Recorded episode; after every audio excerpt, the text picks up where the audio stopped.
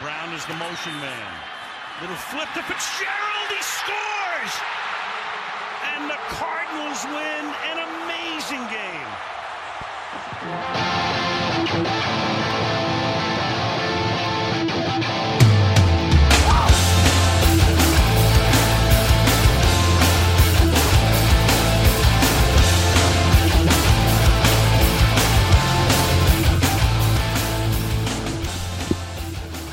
So last year, it was the weirdly spaced Midwest tour announcement. Oh, yeah and yeah, yesterday we got the mostly South tour announcement. And I wonder, is there anything worth doing for four days in Florida besides Disney World? I mean, did they really need four shows in Florida? Hmm. Of course, I'm talking about the Mighty Pearl Jam, who announced a tour, but weren't really clear if what they announced included the 25 year celebration they hinted at. Now, I would think that it's either the Wrigley or the Fenway show or both. There's four shows, two at each venue.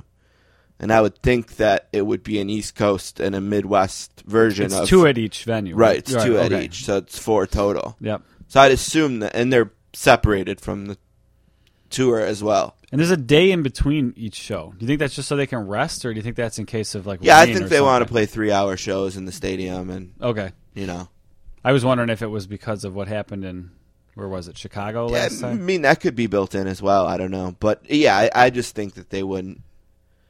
My guess is that that has to be the, the, uh, the deal. But I think I'm going to go to Toronto, and all indications are that there'll be two there. They didn't announce two, but I mean, there's countless precedent for Pearl Jam show. announcing one Sure. and then adding the second one.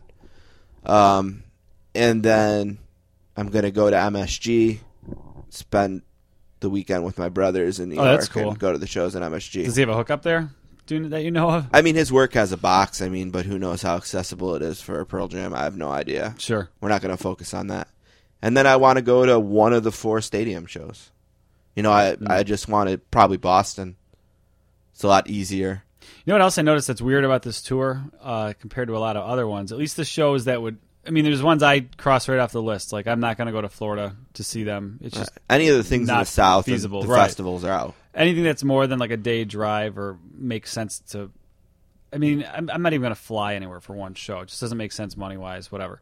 But uh, they're all like during the week too. There's very few like Saturday night, Friday night. No, no, I don't think any of the four stadium shows are Yeah, during the week. Oh, really? Those They're are Friday not? and Sunday, I think. Oh, okay. Yeah, but the all the other shows I was looking at that seemed kind of close, maybe drive wise. Were all like Wednesday nights. Like Toronto is Tuesday. I mean, I I put in for the lottery, which I'm sure I'll lose again to get those tickets. It's but- interesting because I talked to you the day before, and you're like, "I have all this fantasy money saved. yeah. I'm going to use it all for Pearl Jam." I was and then it's not around here. exactly what you want, so it seems like you're just bailing on it. But I can't do any of them in a day. I mean, all of them I'm going to have to get a hotel for, except for Toronto. I mean, that money will go fast. I mean, you know, you're not going to go by yourself to any of them, Right. But so it's not like you you need to go by yourself. no, but if they're all also I mean, what's the argument against doing, let's say, the Sunday Boston show? when is when is it? It's in August. Oh, it's in August. I don't know. I think it's August seventh. That one maybe is doable. That one might be doable. I guess I didn't look that far ahead. I mean, if you're talking about a Pearl Jam 25 three hour stadium show, yeah, what's the argument against that? Especially since you don't have money to spend on Buffalo or Hamilton. right, right.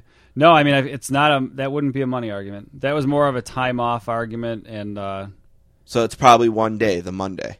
yeah, that one's not bad. No, I don't mean from work. I mean away from from home. August. and that's tricky, obviously. August works because Michelle's off, so August is more in play than. I looked mostly at the uh, what is it April May shows. Right, the first wave. Like those were not going to work during the week unless it was drivable on one night and come back. So, or a weekend. But yeah, it was. I, was- didn't think there was really many cities I'd want to go to in the first wave. Was the problem. I mean, I, I want to go to MSG, obviously. Do you have Um, any thoughts to Bonnaroo? No, No, I hate festivals. I've never been to one, so I'm kind of tempted They don't play long enough. one time. Yeah, what would they play? They're considered a headliner, but there's like three headliners, so they play one night. Is that how that would work? Yeah, Yeah. Yeah, I'm, I guess I'm tempted by the whole whatever spectacle of it, but I don't think I would enjoy it as much as. I mean, you could probably buy tickets for three shows for the price of the festival. I'm sure. So. Oh yeah, you totally exhaust your budget doing that for sure. Right. You know, but no, I mean it's it's tough to. We've been spoiled, I think, a lot of years as far as like yep. Mm-hmm. Pittsburgh and Ohio goes. It seems like they'd usually get a couple shows in there, and those are a day trip for us. I mean, if there's two in a row, maybe we stay at a friend's house or something on the way there. But uh, this one was not good for that. Well, I haven't been to one since 2013. Yeah, I haven't so I'm kind of thinking I want to. I'd like to do four. It's a tricky time for me. Obviously, I have a pretty pregnant wife. right. Um, but I think the early May ones are fine, and then I think that the August ones are enough into the baby's life where, you know, to be gone for two and a half days or even three days is not a problem. I think we've discussed this before too, but like, does New Orleans interest you at all? Because well, no, because it's a festival, and the Saints aren't playing. Right. I mean, I'm never going to New Orleans Your love is for the and Saints, not to see the not Saints. for New Orleans. I'm not going to go all the way there. I have no attachment to the city. Right. What do I care about the city? Um, I actually hate their weather. uh, it's pretty dirty, and I'm not a big partier. So I mean, it's actually would be really low on my list of cities. But um, yeah, no, it's not a great. I mean, I'd love to see that Quebec show because I heard they paid a ton of money to book them and to cancel Montreal out. hmm Like they got exclusivity because it's their brand new, you know, building that they Oh, just okay. built, and they don't have a team there yet, so they Right. got to get dates, so they're overpaying for that. But I'm not going all the way there. What is what is that drive? It's over six hours, I think, Yeah. to Quebec City. Yeah, I've never been. You know, so that one probably not going to do. I've already been to Ottawa. Um, I think I'm good. I'll do the two in Toronto. I'll do the two in New York, and then I'm gonna do one of the four stadium shows, and I'd like it to be the Sunday at Wrigley, and I'd mm-hmm. like you to do that one too. In, oh, I thought I you said Boston. Or yeah, that's what I meant. What did I say? Wrigley. Wrigley. I meant to say Fenway. Fenway. Yeah, I think that we can even drive on Saturday. Yeah, that is an eight five. Eight. It's a Friday and a Sunday, like you said. Yeah, I think we can spend Saturday driving there. You know, we don't have to stay in Boston proper for any reason. Right. You know, we can drive six hours on Saturday, sleep, wake up the next day, go to the show, and then drive back after the show the two hours to our hotel. You know, Oh, right. stay and then you know come back on Monday or whatever. So, I think that's a doable one. Yeah, anyway, um, we do have other business. It is season six of the Sportscasters, uh, the second episode. We kicked off the season last week. I want to thank SL Price and uh, Chris Trapasso for being on the show last week. Did you listen to Chris at all and his discussion of building websites and things like that? No, and speaking really of that, cool. part of the problem is I screwed up. And yeah, you misdated it. I'm not sure how that works. If I think the problem if you is, already loaded it, yeah, I think it was the problem with my device. yeah, it's lost. You Yeah. got to scroll down to find it. I was trying to figure out how to like delete it from my feed to get it. If you it haven't up. loaded it yet, I think it'll fine. come up right. Yeah, I screwed that up. I had the whole thing fine, and then I realized I knew I was going to do that too. Like, like a as check. I edited it. Yep, It's like a check. I was still writing 2015. Yeah. Sorry about that. Uh, today is January 20th, 2016. We have Bryan Curtis, formerly of Grantland. Gr- Right. great guy, one of our favorites. He's going to actually talk a little bit. He's willing to talk. December 31st, he was no longer contractually obligated to them. So he's willing to talk about why Grantland disappeared one day, in his Hmm. opinion. So they kind of had like a gag order until then. He was just a contracted employee, Oh, okay, and he was basically getting paid to not do anything. okay, right, So there was no reason for him to rock the boat. sure. And uh, we'll also talk to Mike Harrington of the Buffalo News. Every year we debate Saber stuff with him.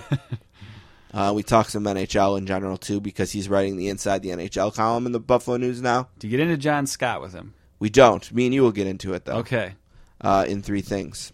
Uh, we got a quick book club update. Still no books for that. We'll finish with one last thing. And since Don wants to talk about John Scott so badly, we might as well do three things now. Let's play a game. All right. Count of three. One, Alrighty. I'll take it off. two, The oil patterns on a PBA lane are very, very difficult. Three. I might be able to beat Jamarcus Russell at quarterback. This is the funnest night ever. Did we just become best friends? yep. Now let's move on to other business. I really have, want to have a sportscasters maintenance day where we update and clean some things up on the website and Yeah. update update those drops. yeah, they- Like Jamarcus Russell no longer belongs in our drop. we were talking about that when we did a, uh, or when, when we do the fantasy football one. Like many, many of the players in the fantasy football drop do not play Right. NFL football anymore.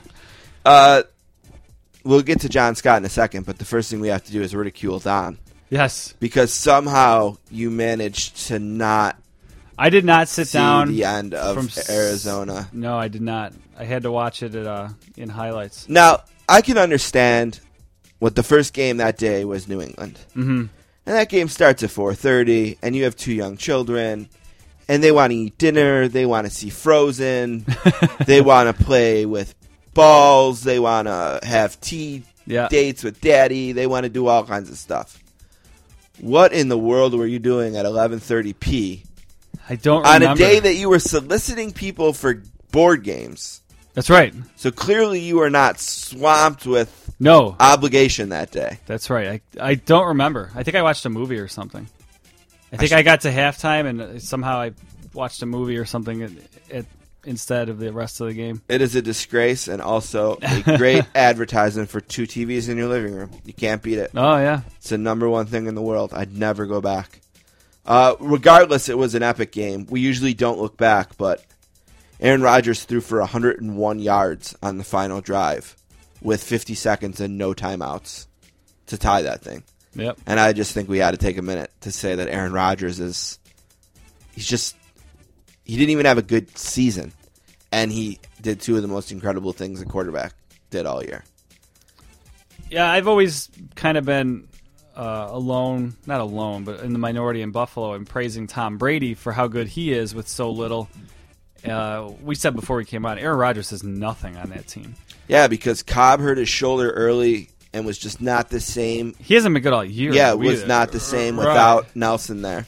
Right. And but so that obviously means Nelson Uh, wasn't there. Davante Adams, if you're a fantasy player, Was a was bust. kind of a sexy young pick to break out this year. Did nothing. Never any good. Yeah, none of these guys can catch the ball. I mean, the the best weapon he had on Sunday was Jeff Janis, who was kind of like who was the guy from the Jags a few years back, who's just kind of like a freak but real raw. Matt Jones. Matt Jones, like he was huge but was super fast, and I mean, Matt Jones never turned out to be anything, and Jeff Janis hasn't yet until that game. He had a real nice. Yeah, he nice- caught both of the catches. The fourth and twenty um, in his own end zone, where Rodgers rolled out to the left and heaved it sixty-three yards in the air, pretty much, right to Janis, and then another hail mary. Of course, with overtime, and I did want to mention this: Are you okay with Rodgers not touching it in overtime? Are you okay with the idea? And it's been modified Yeah, uh, that still Rodgers, who doesn't play defense, uh, can lose that game after 101 yards to tie it without ever touching it again. I You mean- think they got the best thing? Could it be better? I think soccer does it the best, really, where you do. Uh, They but just I, play 30 I don't. minutes. I don't think they'll ever do another full quarter of the NFL. But I mean, that I think brings up a lot of interesting scenarios as far as like right now, it's kind of like do you receiver kick off and Belichick kicked off uh, to end the regular season and right, and that backfired. backfired, so we got killed for it. And Now they lost the coin toss, and you might not have seen they had to do the coin toss I- twice. I did hear- flip. yeah. Uh, but- so weird. and it didn't flip too. Like they have a good camera angle of it, and sure enough, it goes straight up and comes straight down. he just missed it with his thumb. Or Yeah, it just didn't flip. Who knows? Uh, but I think no matter what system you have, there's going to be flaws. Yeah. You know, there's flaws in the college system. Like, if you go second, you can go for two, but the team who goes first really can't. Right? So, like, in the, the way it works in college overtime, if you go first and you score a touchdown, It's almost like baseball in college. and you go for two, then and you miss it, then they can beat you with an extra point. Right, So you yeah. have to kick the extra point to go up by seven, and then the other team, when they get it, they can go for two and beat you, Sure. uh, which is a, a little bit of an advantage. And Boise State in, against Oklahoma took, took That's advantage right. of that Yep. famously to win that game. Uh, Oklahoma on the first play, Jim Peterson ran for 25 yards and clearly without being touched, and clearly Boise State was gassed, so they went for two Yep. and they won it. I think short of playing a full 15, I, th- I think what the NFL has done is is pretty good actually. I mean, I, I don't like a lot of their overcorrections or just kind of confusing rules that they make for things, but uh, I think this is about as good as it's going to get. Well, Arizona will travel to Carolina, who did beat Seattle. I want to say convincingly, but they did get tight and allowed Seattle to make a game of it.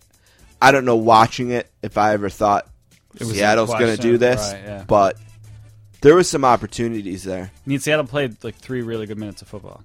Or I don't remember the exact. Yeah, if you add them all, it, it all up, that's Well, probably about what they played. But I mean, even like uh, they game- got it to 31-14 really real fast. fast. Yeah, that that's and that was the point where it's like, okay, Carolina's got to get going here.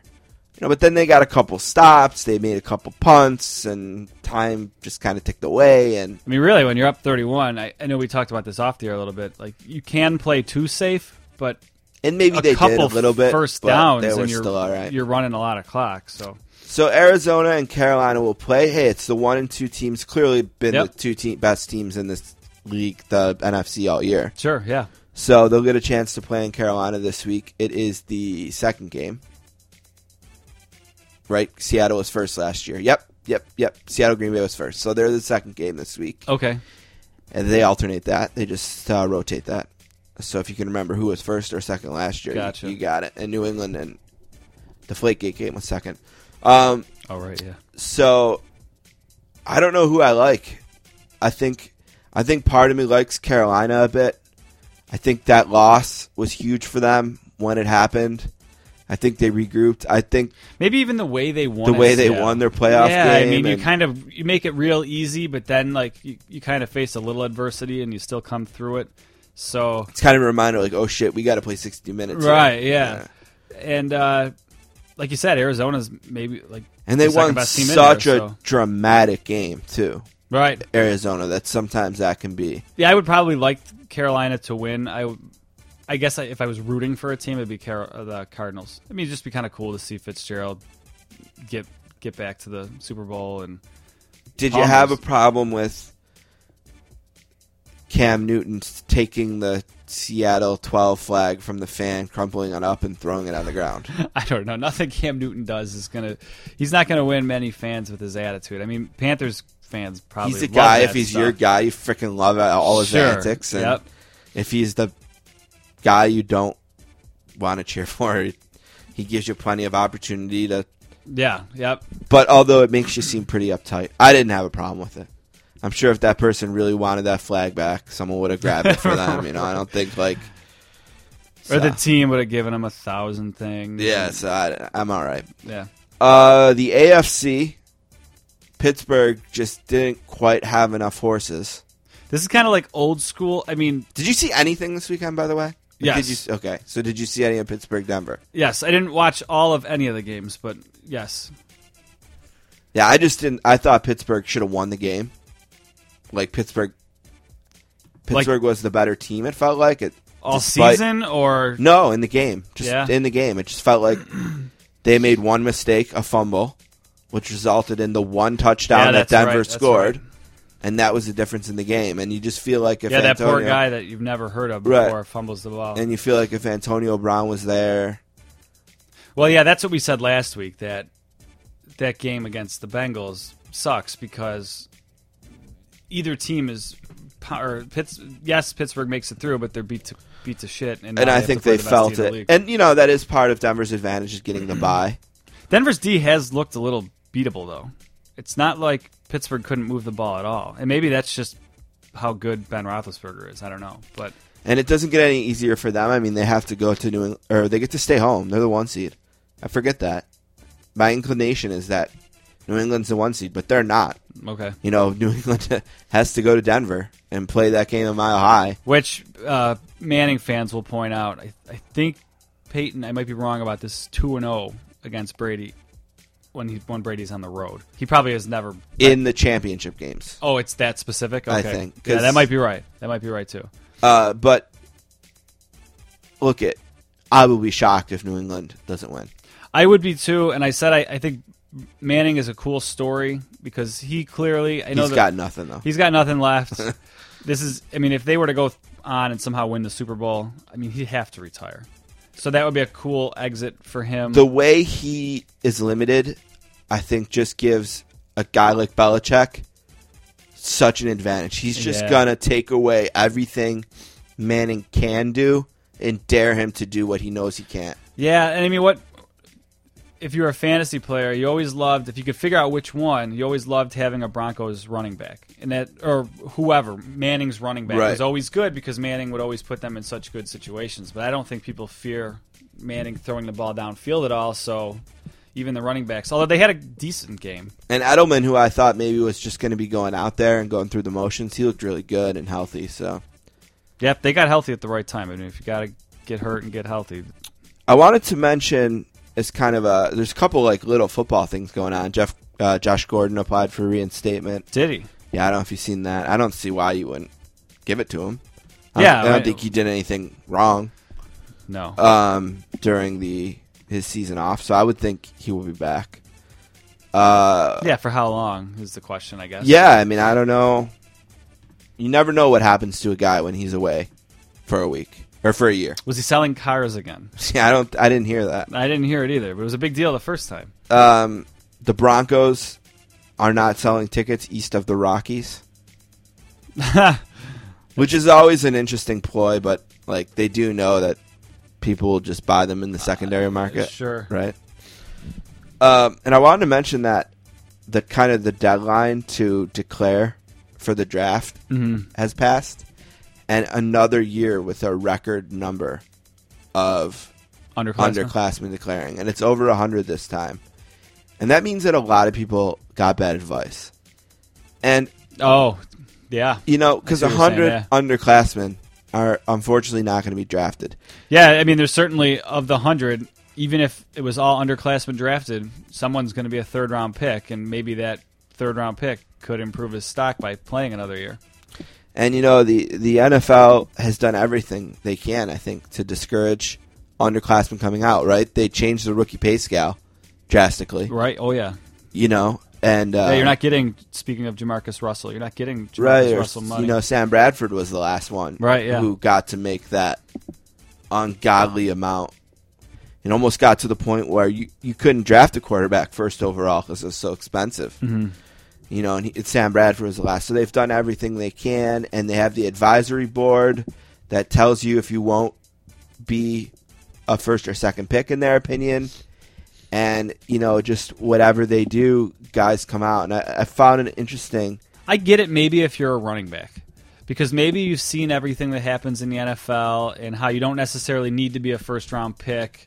I mean, if you could play your ass off as a rookie, that second contract could be big. I mean, it like what happens with like Shark Charcandrick West next year or uh, those type. I mean, he's he was an undrafted. Yeah, we know with running backs, I mean, you only got so many hits in that body, right? And Sure, yeah, that too. players. So, but I don't get it like as a quarterback. That seems like you're getting bad advice, like you said. If you, Some quotes from a Dan Wetzel article on Yahoo. okay, This is the commissioner. I think what we've learned from experience is that very few individuals are ready, whether emotionally, physically, or from a maturity level, to jump early to the NFL. We don't benefit by having them come out early. Um, Wetzel goes on to say that, you know, like we talked about, Goodell implemented the rookie scale, believing that because of that, try to curb it a little bit. it would curb it. Of course, he was wrong. Uh, the number of underclassmen who declared for the NFL draft in 2010, the year that Bradford was first overall, in the last mm-hmm. year, was 53. The number of declared is 103 this year. Right. It'll break the record for the fourth time in the past five years. Wow. Of course, college football wants to break the trend. The NFL wants to break the trend, but the trend just keeps going up and up and up. I think the problem with football, and it, it's so brutal that there's no real other way to do it, but in things like hockey or baseball, you have other leagues. You know what I mean? Like uh, a kid like Jack Eichel here or Auston Matthews. Like Auston Matthews is playing in a pro league right now. And Jack Eichel played the highest level college he could. You could tell from these guys there's just no there's no reason to not The make big- that jump. The big reason why people are making the jump is because of the four-year rookie contracts with the fifth-year option. just get them out of the way. Think of this: the team that drafts you in the first round. This is from CJ LaBoy of Relativity Sports. The team that drafts you in the first round keep you locked up for five years. Then you're 27 or 28, and you're literally near the tail end of your career. Yeah, no by the time you get your second contract, if you get a second contract. Maybe they fix that. So you know if they're serious, Make that two years with a third year option or something like that. uh, Antwaan Randle El, who at age 36, as Yeah, he struggles to get up and down stairs, suffers from memory loss, and despite his love of the game, wishes he never played it. If I could go back, I wouldn't play football. Now that's easy for him to say because he He's was injured. Well, he was drafted as a baseball player too. Right. So I mean, he's not everyone has the option. I mean, for some people, it's pumping gas or playing football. So, Yep. Calvin Johnson's contemplating early retirement. Yeah. Um, so Yeah. Randle El actually made a quote in the same story about how he doesn't expect the NFL to be around in 25, 30 years. And we've talked about that. I think as Many, long many as times. there's poor kids, there's going to be the NFL. Well, yeah, But that that too. It's almost like like Coliseum type stuff. But uh, I think it'll be around. I think it's just gonna it's just gonna have to keep evolving somehow. you know, less practice, Something. less this, less that. It'll always be less and less and less. Sure. All right, quickly, let's talk about John Scott. So, John Scott, for those who don't know, is a tough guy in the NFL or the NHL. Yeah. He's a fighter. goofy, six eight or something. If you go to John Scott Hockey DB, you see some stats that, you know, what? Yeah. he has five NHL goals. Okay. Um, so his hockey DB, his NHL totals. He has played 285 NHL games. He has five NHL goals, six NHL assists for 11 NHL points. He also has 542 NHL penalty minutes. So he's averaging almost two penalty minutes a game, which is pretty pretty It's, it's crazy. pretty heroic. Uh, he was so our buddy Wyshynski, Yeah. right? He started all this sort of. Him and Marek, the Marek versus Wyshynski podcast, Oh, they there is like I didn't know there was a source for kind of one of the best. yeah. Uh, John Marek one day mentioned that he thought it would be funny if someone like John Scott had to play in the All Star game because of the format, the three on three. Yeah. um, and just kind of made it as an off statement. And then people started voting for him, and then next thing you know, he's leading the voting. Uh, the NHL always used to update their All Star voting every week. As soon as he got to the top, they stopped updating it. Almost like in a way of like hoping people forgot. Yeah, they stopped advertising kind of too. Yeah. Yeah. And then John Scott was the winner of the vote. Supposedly the NHL and the Coyotes asked him to decline it. He wouldn't. So then he got traded, like in the middle of the night on a Friday. It was announced he was traded to Montreal, who immediately sent him down to the AHL. It was a really strange trade. Yeah. And Bob McKenzie floated the idea that the NHL Had a part in it. had a part in this trade to kind of squash him from being in the All Star game, which would be really dirty if you made a guy's Absolutely. life be uprooted. Because you didn't want to play him in an All Star game. No He's one got cares kids about. and a pregnant wife, from what I understand. with twins. She's pregnant with twins. Yeah. Okay, and he has a kid or kids already, right? Yeah, Yeah. Well, the word has come out, and, and the winning team gets about A million ninety dollars thousand, split. ninety thousand a Right. player, Okay. which I heard was like 20 percent of his salary, roughly. Right. So huge So- bonus. right? Huge bonus. So of course he's going to go. I heard his wife actually was kind of. Uh, you know what? if you just take it for John Scott Goon wants to play in the game, that sounds stupid. But I think his wife was someone that's like, no, you got to go. Like, go you've fun. played hockey your Yeah. entire life. You get to take. I mean, these guys take their kids to these things. Yeah, you got this unique opportunity to take your kids and go have fun. right. And luckily, the NHL did do the right thing. Right after they got cremated. after they got cremated. I'm not trying to pat them on the back. Right. But luckily, they did do the right thing, and John Scott will be in Nashville as the captain of the Pacific Division team. Now, maybe if you're John Scott, okay, we can roll back the clock here when we used to play roller hockey together. I was John Scott in this scenario among like these guys that have actually played hockey.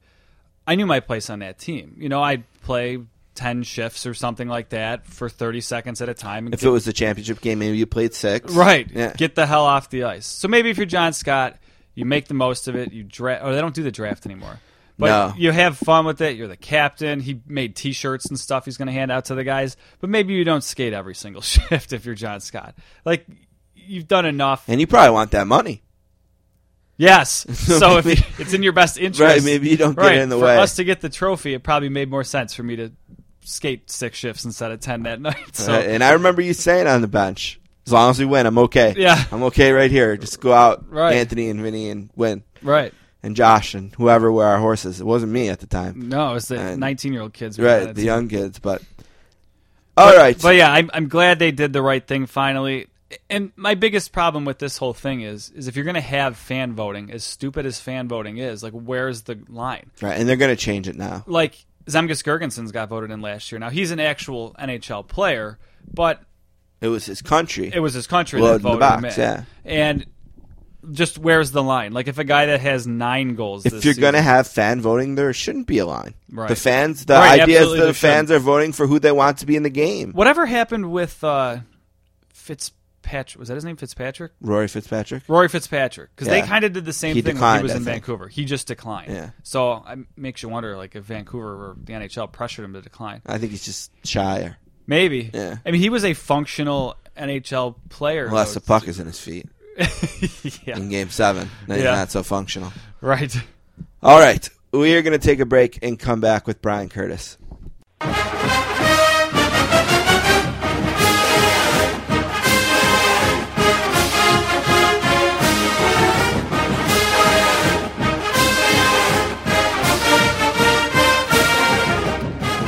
All right, our next guest is from Fort Worth, Texas, and is a graduate of the University of Texas. He's a former staff writer at Grantland and is making his fifth appearance on the podcast today. Warm Sportscasters, welcome to our friend Bryan Curtis. What's up, Bryan?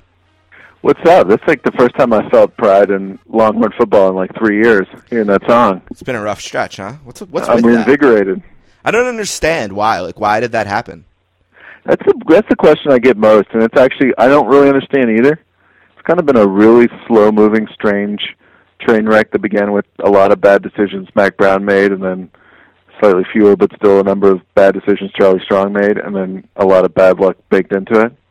Yeah, because I remember, you know, Bob Stoops comes in, and like the 2000 game sticks out where they killed Texas, and then they beat them in 2001 on the Roy Williams play, and then it was like they had the upper hand in the rivalry, and then Vince Young, it's like the Vince Young game was a big turning point, and then it was like every year it's like Texas has the number one recruiting class, Texas has the number two recruiting class, you know, Texas is a player, and then it's like that injury in the national championship game to the quarterback. Seems like it's been downhill ever since that play. Yeah, I mean, never has like an injury really like been the kind of symbolic end of a of a run like that one was. I mean, Yeah. it was really amazing. We forget Texas was undefeated that year, and they were really kind of like really shallow at a lot of positions. And Colt McCoy was such a good college quarterback, which people kind of forget now. Yeah, it was He great. covered a lot of it Yeah. up, but um, they really like as soon as Marcell Dareus annihilated his uh, his shoulder, then the whole program just like fell apart. That was so bizarre.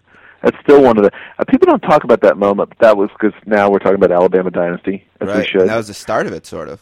it was the start of it, Yeah. and and Texas got back in that game with Garrett Gilbert at quarterback. But it's sort of like that is that was one of the worst, aw- most awful, strangest championship game moments ever. Because it wasn't like you know McCoy went out in a cart or something, or you know the, you know towards ACL. He just kind of walked off the field, and just arm didn't work anymore. Yeah, I do remember it was a little bit of bad karma because of all the cheering at the Red River rivalry that year when Bradford got hurt.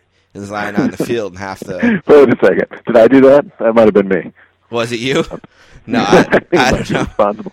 Uh, but no, it's just like Oklahoma has bad losses in bowl games all the time. But that, but it seems like for whatever reason, maybe this is a strength of Bob Stoops. Maybe coaching in the games maybe isn't necessarily a strength, but maintaining a pretty high level for the program after them has been a strength. And yeah, he's he's been really good at like losing. You know, he's really there's certain coaches that are really good at one loss seasons. You know, like you look at the Texas game this year when when we beat him, like it it made no sense. They but then they come back and and have a really nice season. Of course, they put a ton of backup quarterbacks. Um, I feel sorry for him, by the way, with the big game Bob thing. Whenever he loses a game, everybody tries Right. out big game Bob right, which and like was, sticks a pin in him and says, "Ha ha, you're not big game Bob anymore. You lost something." And I know? don't think they did anything wrong in that Clemson game. I mean, they led at the half, and then the better team just kind of imposed their will in the second half as like important players on both sides of the ball for OU just didn't stay on the field, whether it was, you know, Perine or, or, or uh, the safety or what I mean, just players kept dropping off, and Clemson was better, and they just pulled away at the end. And I don't know that that means like that someone else should have been in the playoff. This is a frustrating thing about the playoff, and not just for OU, but after every one of the playoff games, whoever loses, they're called out as they shouldn't have been in it. This other team should have. Isn't that funny? yeah, it's like, oh, Ohio State should have been. Oh, Stanford should have been in because you lost. It's like, well, I don't know. I think being the number four seed, playing the one, and having a 17-16 halftime lead, uh, and being in that game for 65, 70% of it, I don't look at that as a failure. Yeah, You know, losing both your running backs, you know, during the course of the game. Yeah, Mixon and you know Per- went down, and uh, the safety went down, and um, uh, I just play a lot of players got hurt in the game, and, and Clemson was better. You know what I mean? I, I don't Totally. I don't see, and I think they showed how great they were in a loss in the national championship game too. You know, so Yeah, this is what's really funny about the whole thing is so now we've got this, you know, committee of uh, wise wise men and women, right, who are going to save us from ourselves, save us from the dumb computers that we had, and save us from the dumb sports writers who voting the poll, and pick the best teams. But we're still we still operate in this mindset that all these things are baked into the rankings, right? Like at the end of the year, does anybody think that Ohio State wasn't a better team than Michigan State?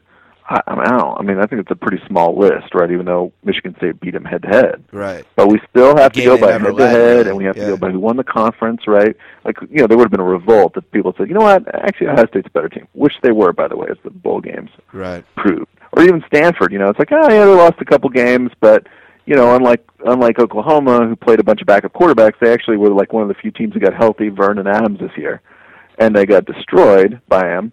Uh, whereas Oklahoma's playing, you know, whoever Baylor found, uh, you know, on the quad that day to go out and, and play QB. So right. Which is also something Oklahoma can't control. You know, like yeah, exactly. Yeah. All they can do is show up and win, right? So it it's funny, you know. There's just all this, but like you said, I'm I'm with you. I like watch that game, and I was like, Oklahoma belongs in this game, absolutely. Yeah, I, I didn't. I mean, there's been games, uh, bowl games. I've walked away humiliated to be an Oklahoma fan. This is not one of them. You know what I mean? This is one where I was like, hey, I buried the team down 14 in Tennessee. They came back. I buried the team when they lost to Texas. They didn't lose again until the number one undefeated team in basically a road game in Miami. I mean, that was that game was like 90% Clemson people.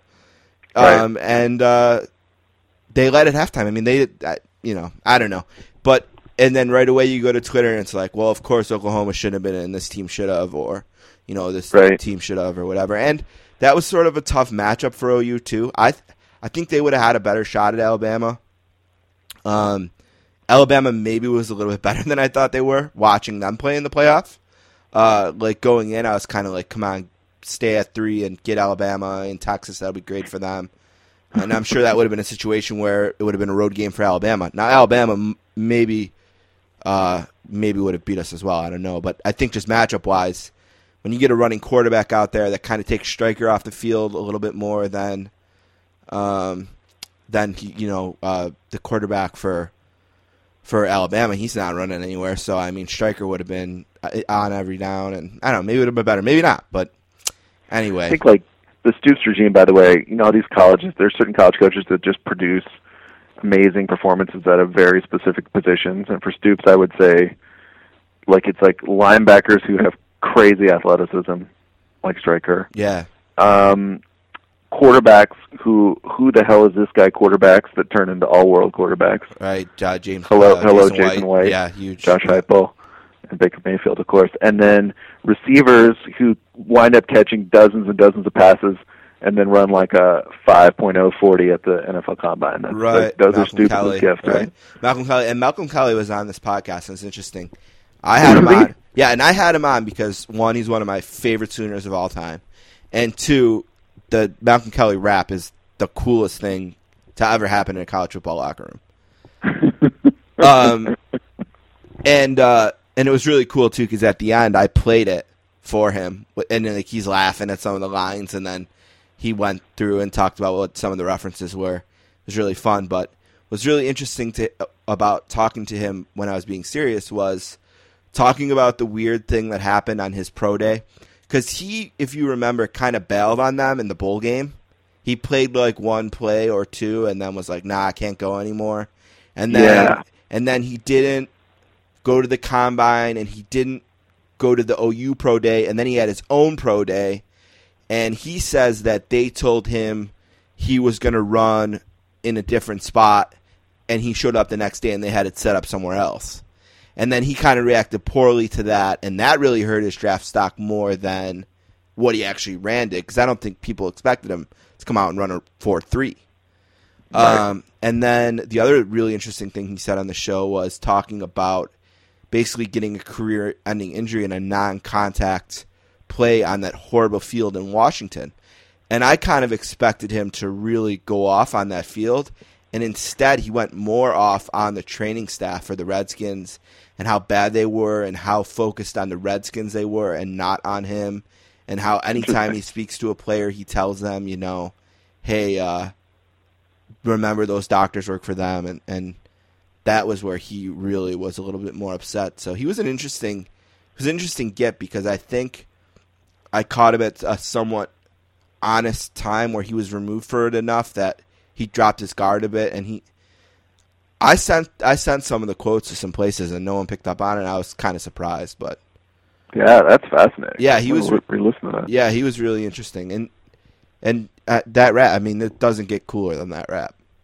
you know, I mean, it's just the coolest thing. So, but um, yeah, no, I think you're right about all those things about the OU players, and man, they have oh, they have really tough injury history in the pros too. I mean, so many of the Oklahoma pros just can never stay healthy in the NFL. I mean, whether it's Ryan Broyles, uh, yeah. you know, who had unfortunately had a couple knee injuries in college anyway.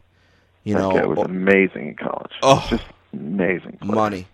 I think Sterling Shepard maybe can break the break the mold. He's not a traditional NFL receiver, but if he gets in the right system in the NFL where he can play the slot pretty much exclusively and uh, in a you know a real passing up tempo offense, he could be really good. He's just a really good competitor. He's kind of like like I'm sure like Derrick Johnson, like as a, like a non Texas guy. I'm sure you look at a guy like that and you're like, man, I'm so glad he played at Texas and he represents our university. He's like such a good sure. dude, and it's like just everything about him is just so likable. Like Sterling Shepard is like that way for an OU fan, I think. Yeah, and I think the NFL's advanced enough that they would know more what to do with him.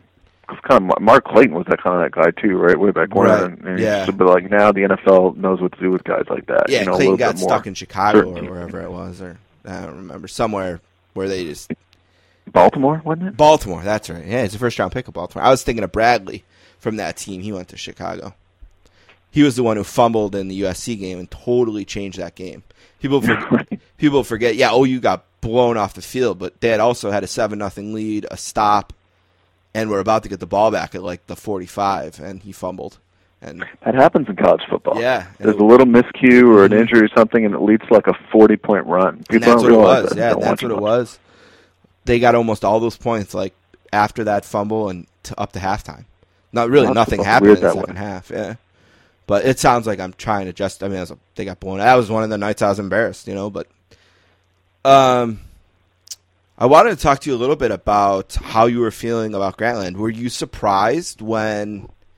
Because I remember there was a time last time you were on. You know, it was like ESPN was saying we're committed to this. ESPN was doing things like featuring articles on the front of ESPN.com to make the numbers look better than when Bill was there.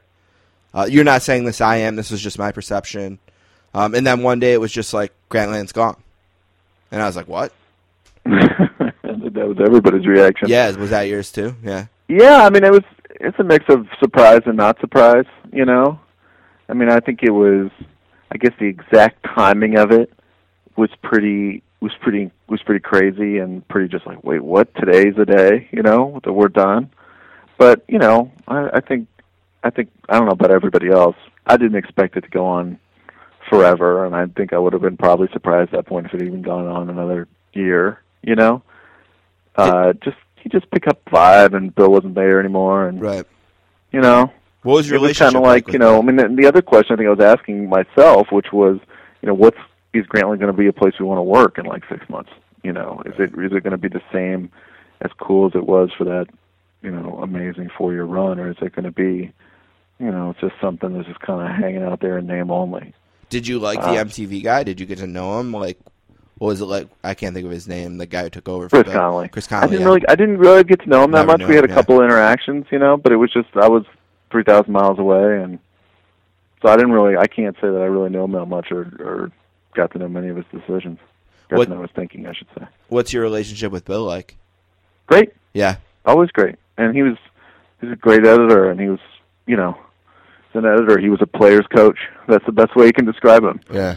He just saw like a writer and and uh he you know was so he just he just didn't he didn't think like an editor he thought like a writer and he really you know encouraged you to to just kill it you know and i don't know. There's not there's not very many places that give writers that much leeway and let us have that much fun uh than that and i don't think there ever will be. Yeah, and you know, like we've had a bunch of Grantland people on, and you know, I'd always say to them like, "Oh, I love having the Grantland people; they're so great." And everyone would say, "Yeah, we have this no assholes policy," and that was really the culture there, you know. And as an outsider, as someone who is an independent small podcast, uh, not necessarily anything anyone needs to do. Um, everyone but one person was nice to me, you know, like, and that's me reaching out to there's probably at least 10 Grantland writers on and probably 10 more that were very polite and saying they just couldn't or we couldn't work it out or whatever. And right. I mean there isn't a, a website out there that there hasn't been at least one person who's not been nice or just completely ignored me which I put on the same level as not being nice because I think there's yeah. I could And I- never justify not just saying no thank you or I'm sorry I can't. Like that's amazing to me but Right, and it, and, you know, it's and it is remarkable in the media because there are just there's just a lot of raging assholes in the media. And that- really are, yeah, you know, and work everywhere, and Yeah. and sometimes that's just the nature of the business. You know, someone is so ambitious. It's kind of like a football player, you know, that works themselves into that kind of frenzy, and that's like the only way they can go out and dominate is to go out, you know, is to kind of put themselves in a state, you know, when they walk on the field. There are reporters, magazine writers, newspaper reporters, whatever, that the only way they they can get there is to be like that. And you know, and they do they do great work, but they're not always wonderful to be around or to interact with, you know. And yeah, Grantland had exactly zero of those people, which is which is pretty remarkable, yeah, and it definitely was definitely was by design. Now I know you're getting ready to figure out what your next thing is going to be, and we'll talk about that next time you're on. But when you're out there looking, do you have to kind of remind yourself that, man, Grantland might have been a once in a lifetime thing? Like, like how has it changed just your perception of trying to figure out what's next? Like, Yeah, that's a good question. I mean, I I think I knew it. I think the good news is I knew it while Grantland was happening. mhm. and there was every time I was, you know, in the middle of a rewrite or it was four in the morning and I was still working on something and I was tired and mad or whatever, I kept thinking, you know, I'd always think, don't, you know, this is this is this is so much fun compared to what the alternative is. So just remember how lucky you are, you know, and then I'd go get another cup of coffee and uh, get over myself. Right. But um I think with uh so I so I think I knew that, you know. I think it's just funny too. I mean, I think with Grantland, like you know, there's just a lot of freedom to just kind of just do whatever you wanted, you know, provided you were doing it at a really really high level. Especially your And- role, Yeah, well, not having a it. But specific beat or whatever. Yeah, it's Yeah. just like it was so much fun to. So then you sort of have to remind yourself, oh wait, I have to pitch something. You know, and just say, I can't just do the one line. Hey, I'm going to do this. Right. Sound good, right? Sounds good, right? Um, but uh, so you know, there's a little bit of an adjustment period and stuff like that. But we shall we shall move on. That's all we can do.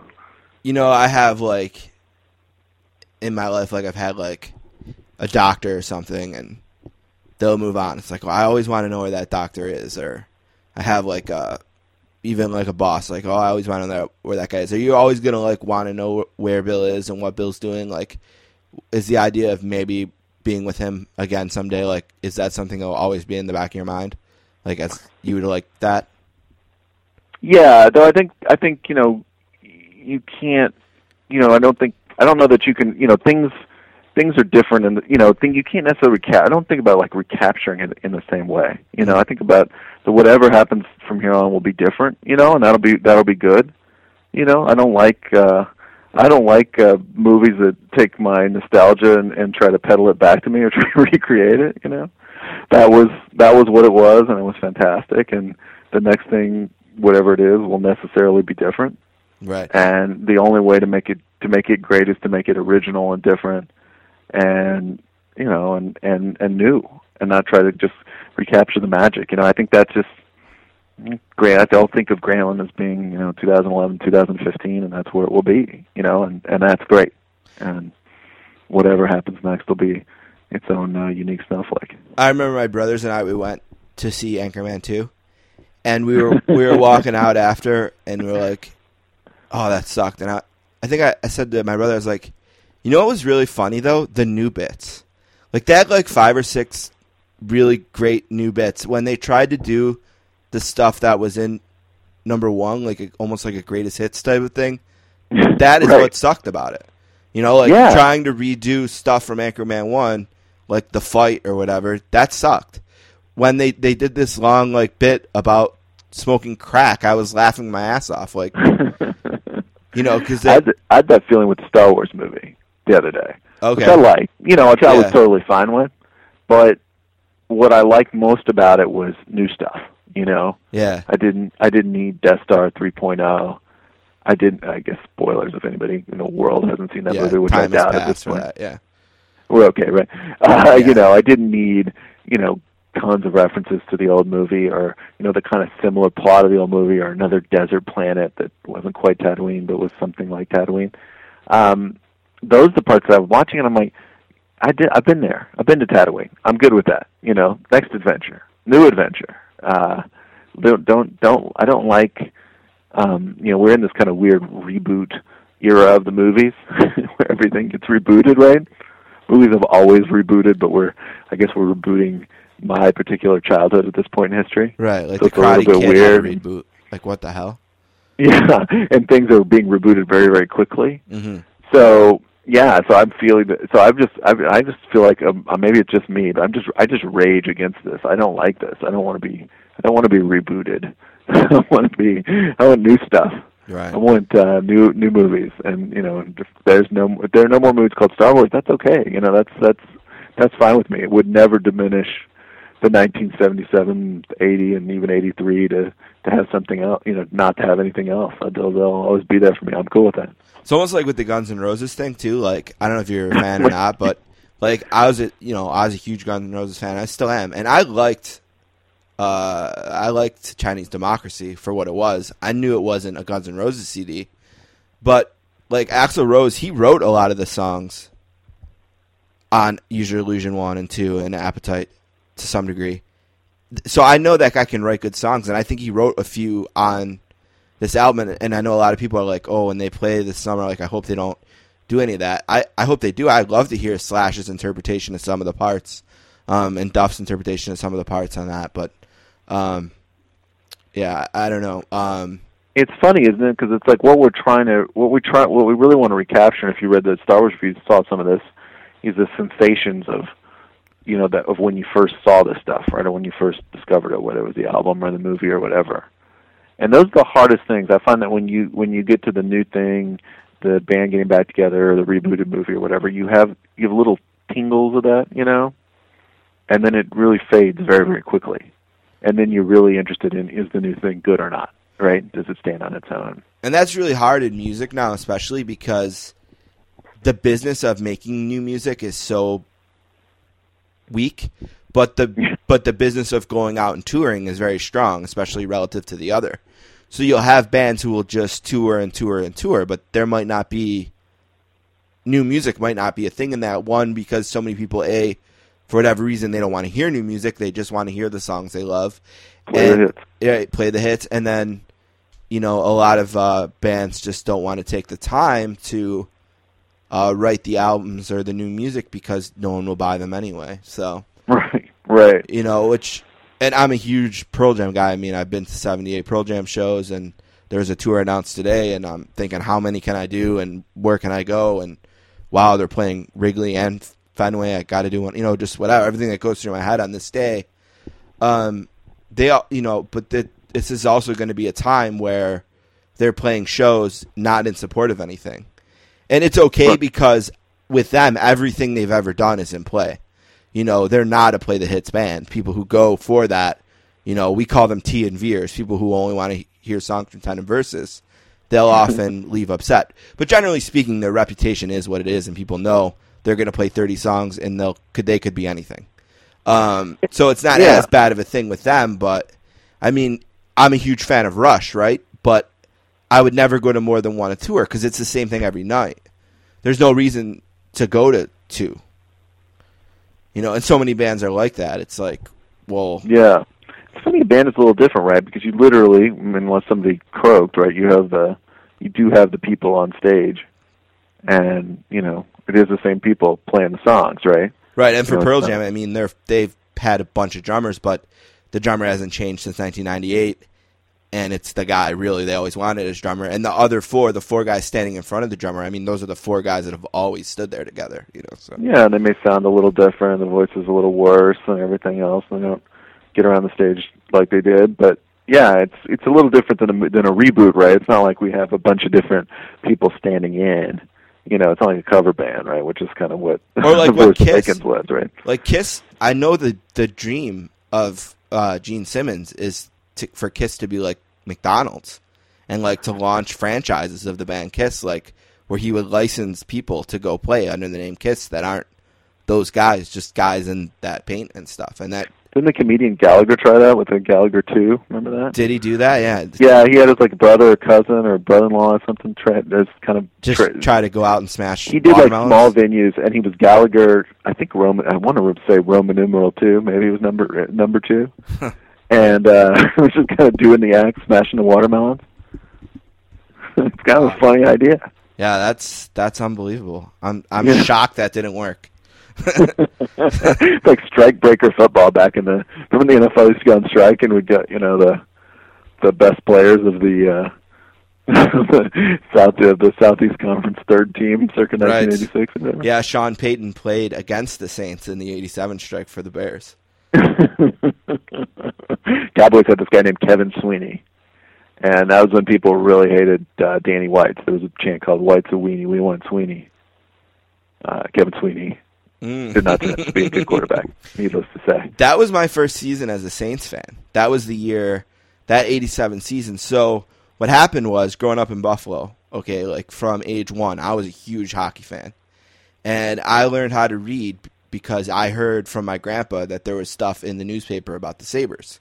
So mm-hmm. I wanted to read that. And I remember, so like I was, I think four or five, and it was a Sunday afternoon in September. And the Sabres were playing a preseason game and I was so excited. And the Bills were also playing the Dolphins that day, and I was like jettisoned to my room to listen to the Sabres on AM radio because everyone wanted to watch this Bills game, and I could not understand. And I was like, "Who cares?" and this is a huge like Bills like Bills game against Miami in 1986. Uh, One of their wide receivers broke his leg. Jerry Butler, I think, was his name. Broke his leg that day.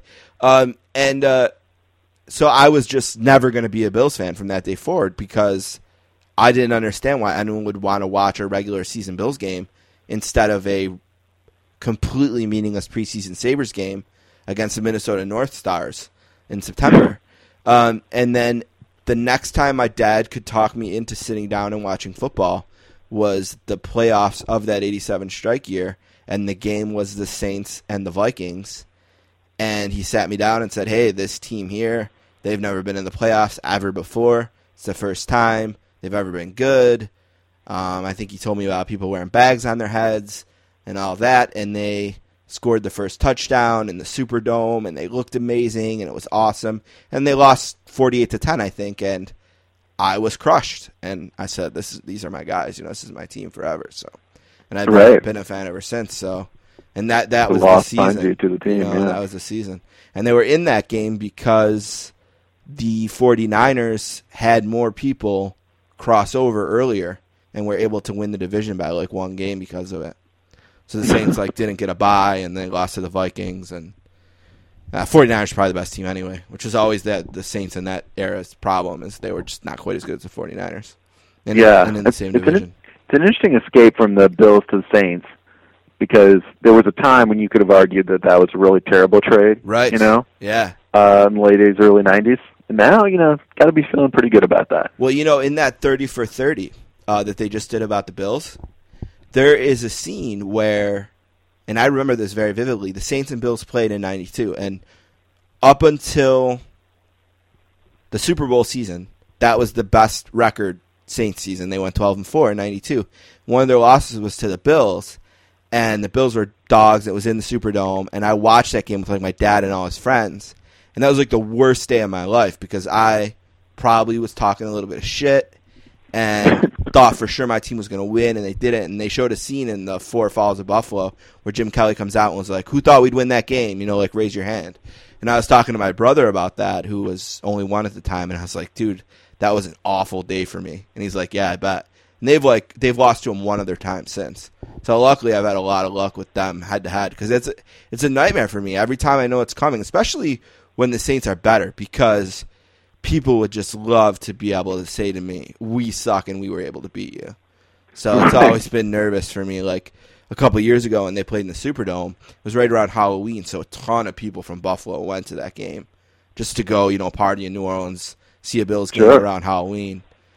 And uh, I like they played it. The Bills played a good first quarter, and I was like sweating.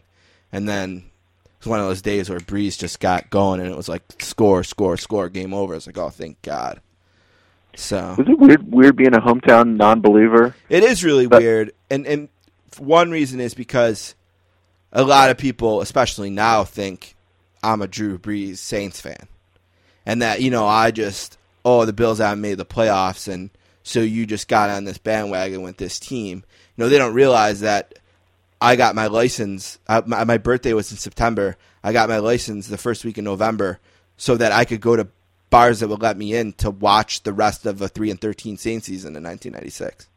Like, So wait, and I are you a are you a Bobby Hebert Saints fan then, or are you a John Fourcade? Saints Yeah, fan? well, John So Fourcade-.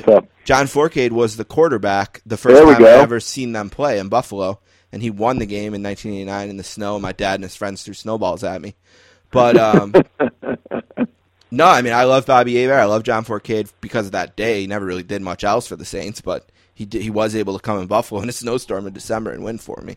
So I owe him Did you? Uh, is am I misremembering the story, the classic story when the Superdome team shop was robbed and they left all the Bobby Hebert jerseys like late in Hebert's career? Yeah, everything yeah, because he held out a whole year. is that true? Yeah, he held out a whole year, and he took a lot of heat, and then he went to Atlanta. Right. Yeah. But they just left them all. They're Yeah. like, we don't want this. Uh huh. and now he's like a hero. He's like the talk radio guy. He's like the Homer talk radio guy in New Orleans. He's a perfect, perfect ex-player to be a talk radio guy. Yeah, and he got Remember- kicked. He got kicked out of the booth a couple years ago. He would watch in the press box, but he would cheer, and they had to tell him he can't watch from there anymore. he is to, to New Orleans what Bernie Kosar, who keeps popping up on the news. Right? Yeah, with Cleveland. Yes, yes, exactly. I'm so fascinated by Bernie. Yeah, exactly the same. He had that thing where he was trying to reach out to Johnny Manziel the other day, and Manziel wouldn't return his texts or his calls or something. That's weird. Manziel's weird. And it was like it was so strange. Yeah, Manziel, I don't understand. Uh, do The- you do you um watching the games, like not having a deadline or not having anything you need to write about. What has that been like? Like, especially with the NFL playoffs, let's just use that or the college playoffs. Like, how has it been different watching these games and and not? Are you still looking for what your story would be, or have you just kind of enjoyed it as a fan a little bit more?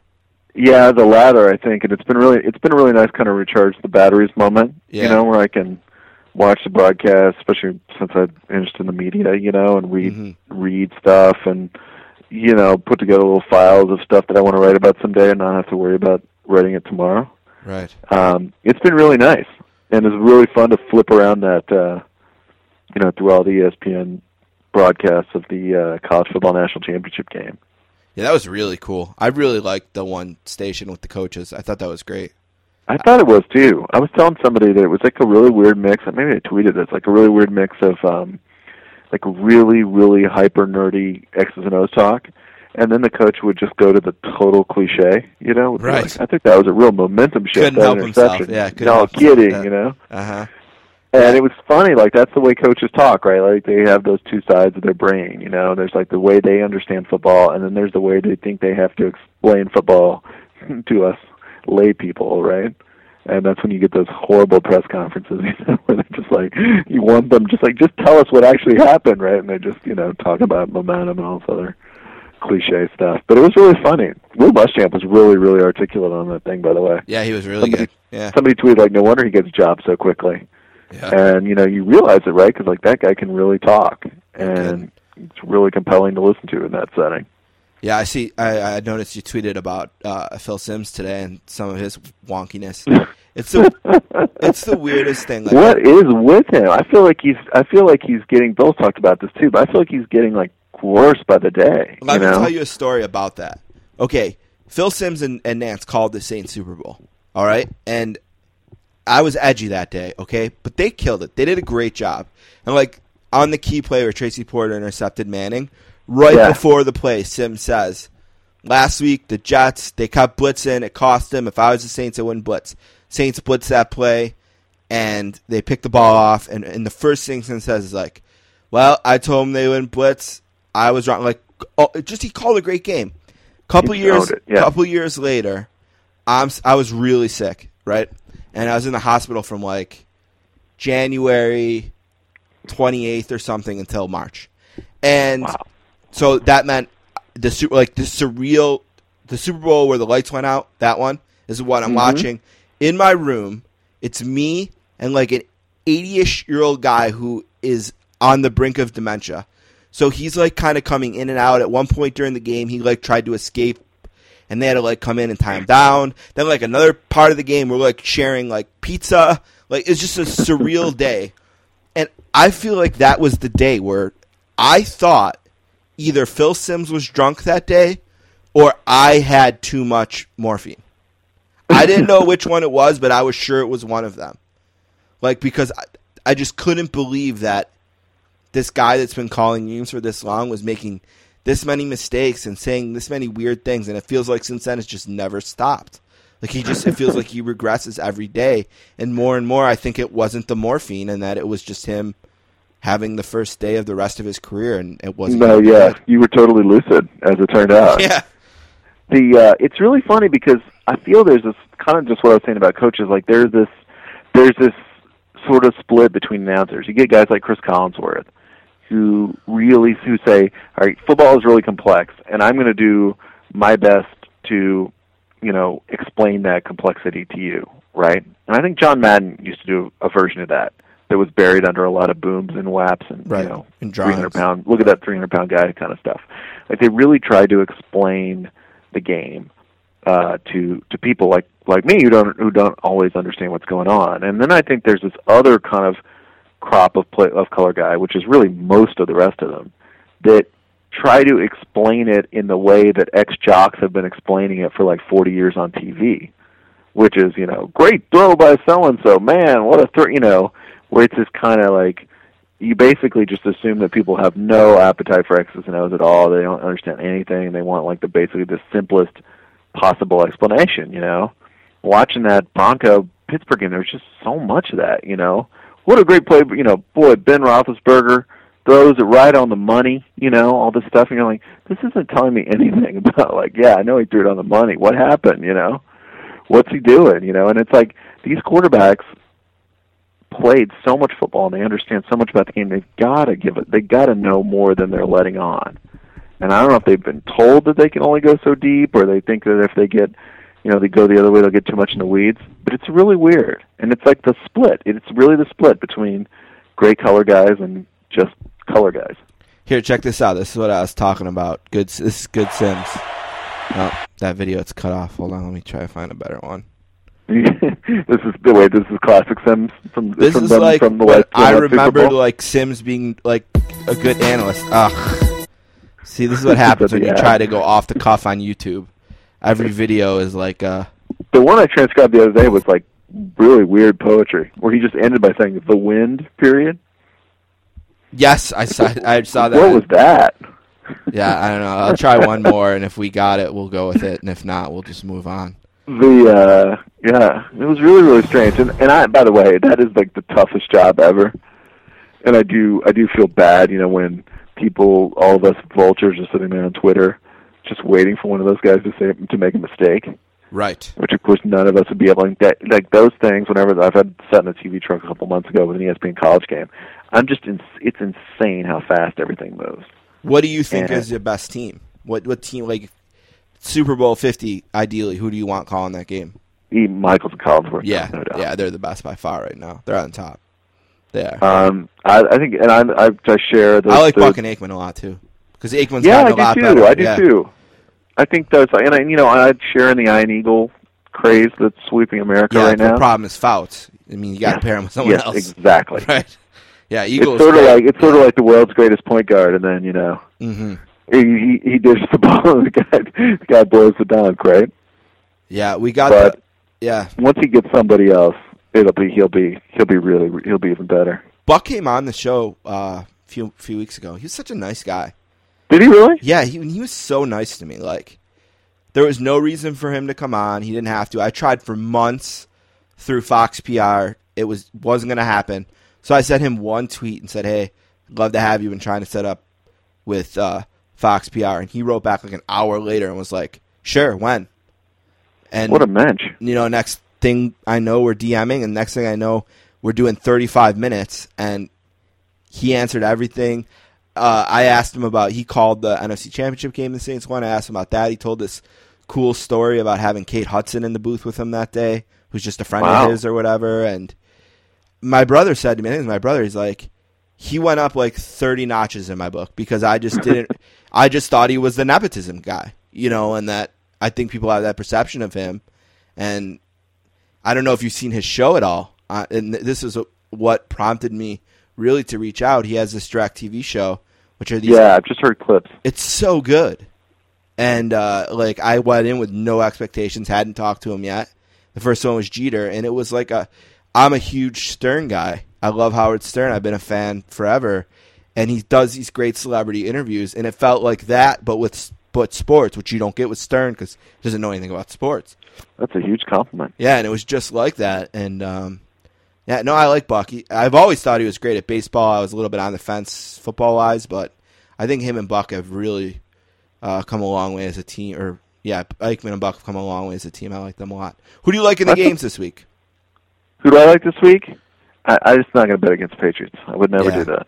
I just don't think that's a good idea. That's like betting against Bam in the national title game. and, You know, and Denver's not going to beat them with five field goals. They're gonna No. to- yeah, that, the Carolina thing really feels like it's going to happen. It really feels like a team. It feels like, yeah, a team of destiny is a terrible phrase, but it feels like a team of destiny. It really does. I Feels think like that this is that this is loss time. so huge for them yeah. because they and were it feels, playing. you know, and it really, it really, it really doesn't, it doesn't feel that different than the, by the way, than the Cam national title team. You know, really athletic defensive linemen and like, and and a quarterback with a bunch of weapons you've kind of never heard of. You know, until Michael Dyer went nuts in the national title game, right? right? Yeah. You know, it felt, it just feels like a really, it feel, it feels like that Auburn team to me. Um, you know, I don't know if they're gonna, I don't know if they beat the Patriots or not. I think Ron Rivera really scares me as a coach, especially what what happened the second half the other day. And I Yeah. just don't, I don't know. So I don't know. Well, You Cam know, I called know. out for being butt tight. Like I think that What'd was you say? Cam called them out. The coaches in general said they were butt tight. I think that's the exact word he used. yeah, Yeah, I don't think. Yeah, if you, I think if you ask Cam, he'd be like, "Let's not hand the ball off. Let's just go try to score." You yeah, know, let's just keep doing our thing. No, I think Let- that Yeah. that loss for them because they they should have lost to the Saints in the Super. If the Saints had like the 27th best defense in the league, they would have lost that day. They probably should have lost that game to the Giants. They were just they weren't playing well, and that loss, and it, it happened in the Saints season because the Saints started 13 and 0, and I remember it got to a point where just every week it wasn't just a game against whoever you're playing anymore. It was like you're getting this team's best shot. Like we played a game against the Redskins. The Redskins were four and nine going into this game, and you would have thought we were playing the '85 Bears or something. It's like, oh my god, everyone wants to beat you so bad, and when the Saints finally lost, it just totally re like just refocused the team, and like it wasn't about something that doesn't matter going undefeated, which means nothing. Ask the Patriots, right? Like yeah, exactly. it means nothing, and I think that that was so big. And Roman Harper, who plays for Carolina now and played for that Saints team, he said basically what I have too, and I think he's been a great influence in that room. And as much as I'm not a fan of them, uh, I think that they're going to be a tough out. Like I, I don't know if they'll beat the Patriots either, but I'd be surprised if they lost at home this week. I Isn't think it it's weird how mystical that 16 and 0 thing is? Like we get, Oh. like everybody gets so excited about that every year. and it it's a thing, man. If you watch a team, like if you really watch a team and you watch them every week, you feel it. You feel when it shifts. It's like when you're like around six or seven and zero, it just everything just changes, and every week it's like this dogfight, and it's like the Saints eventually lost to Tampa at home because Garrett Hartley, who ended up being a, a star in the playoffs that year, he missed a very, very, very easy field goal, and uh, they lost uh, in overtime because of it. Forgot about Garrett Hartley. Yeah, and um, yeah, oh, you guy too. Um, and uh, There you go. and um, I just remember like, I don't know. you know that was the second loss. The first loss is to Dallas. First Yes, loss is I to remember that Dallas on well. Saturday night. Yeah, it was a, like the first week of December, and it's one of these things Cra- where Dallas can game. never lose in December or can't win in December, and Saints are undefeated. I remember just like after the game, just being like, okay, Dallas needed that game way more than we did. That undefeated stuff is done. Let's get ready to make sure we don't waste this season. And uh, Absolutely. yeah, and luckily we didn't. and it's funny too because we had lost the last three games. The third one we lost on purpose. Nobody played, and the very first play from scrimmage in the playoff game was a Arizona 80-yard Tim Hightower touchdown run. and I just said, "Oh my God, we're gonna waste this." And then we ended up winning that game like 45-16 or something, and winning the, Right. a great NFC Championship game, and then beating Indy. I mean, they beat Favre, Manning, and Warner to win that. So I'm proud of that. Yeah, I forget. By the way, I was reminded by everybody who you know when Minnesota had the Right. Blair Walsh horror show Yeah, about the. Favre thing. I'd kind of forgotten, you know, how just crazy that it have just heartbreaking loss that was. Yeah, and Paul Allen screaming, "This is for the Super Bowl." This is in Detroit. Do you remember that call?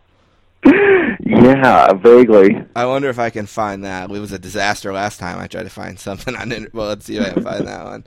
And, then- I forgot. I forgot just how nuts that was. and it was all set up by a too many men in the huddle penalty. That's right. They they had like a third and five, and they got a too many men in the huddle penalty, and it backed them up to where they, he probably wasn't going to make the kick, and then Favre had room to run on the play, and he threw across his body to the middle, and Tracy Porter picked it off, and I think I got the call here. Let's let's see. I don't have the volume. He Up. pumps. Now he fires over the middle. Intercepted. I can't believe what I'm seeing right now. It was intercepted by Tracy Porter near side to the 40, and John Sullivan runs him down at the 47 yard line. You've got to be kidding me. I can't believe what I just saw. Looking at that play, he should have just held on to it, Paul. He should have. He could have easily Listen, gotten listen. five or six yards if he would have just pulled that thing down and dove forward. But why do you even ponder passing? I mean, you can take a knee and try a 56 yard field goal. This is not Detroit, man. This is the Super Bowl.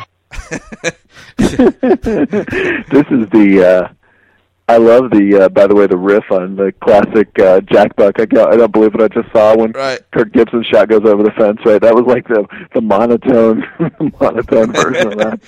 The- so awesome. that year, my brother was playing in the USHL for Sioux Falls uh, for the Sioux Falls, Sioux Falls Stampede, and so that that game happens, and then the, there's the week off in between the Super Bowl, and we went to watch my. I think my brother's team was like their one East Coast trip in Youngstown, Ohio. So we we go to watch uh, his team, and his coach is a huge Vikings fan, I guess. And I, I don't know this going in, and his I'm just we're sitting watching the morning skate or something, me and my family, and I had a Saints jacket and hat on, whatever, and he the coach comes over to say hi to my parents and he looks at me and he was not over it.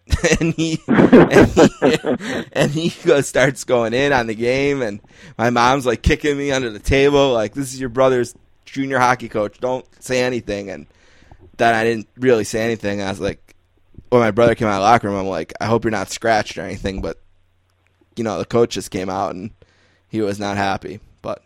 Oh, was I heard a I heard a radio tribute to Allen the other day.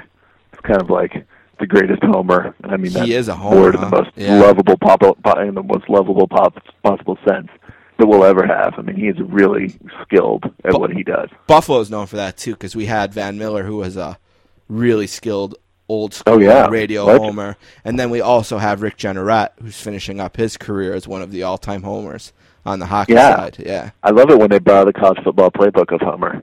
yeah, yeah, yeah. Very I was much listening to the. USC broadcast of the whatever what bowl game did they lose? The Holiday Bowl this year. And uh, out here in LA, and like driving around, and the guy kept kept referring to US, USC has three times out left. He kept saying times out. kind of amazing. That's yeah. It's you know what your team should have a homer guy on radio like that. They should have that. I, I feel like. Oh, absolutely. Like you do not need a balanced call of the game on radio in your hometown. It makes no sense to me. Uh, You should but you have to have a professional homer, right? Professional like the, homer, the, yeah. Dissolve into screaming and you know that that doesn't work for me. Like I want a really really good. I want a guy who I trust, but who's a really really good play-by-play man on top of it. Seems you know? like Auburn has a great one because we were all exposed to it with that field goal. oh, yeah. You Man, know, yeah, that guy seemed like he was good. Yeah, And everyone definitely. loves. Let's see. Let's. I. I. You know, all the Saints fans they love Jim Henderson. I don't know him. Let's. Let's hear his.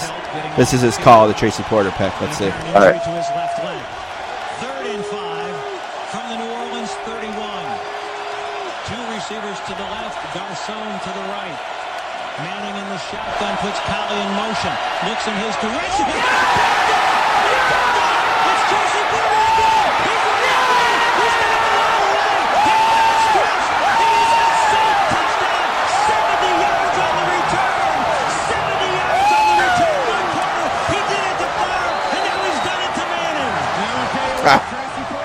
I like Wow. that. I like that about how he did it to Favre, and now he's done it to Manning. I like that. Was there somebody? I was sorry to tell. Was there somebody screaming in the booth? No, I think what- I think what it is is it's a it's a video that someone took in the stands oh, that doesn't have announcing with the announcing over top of it.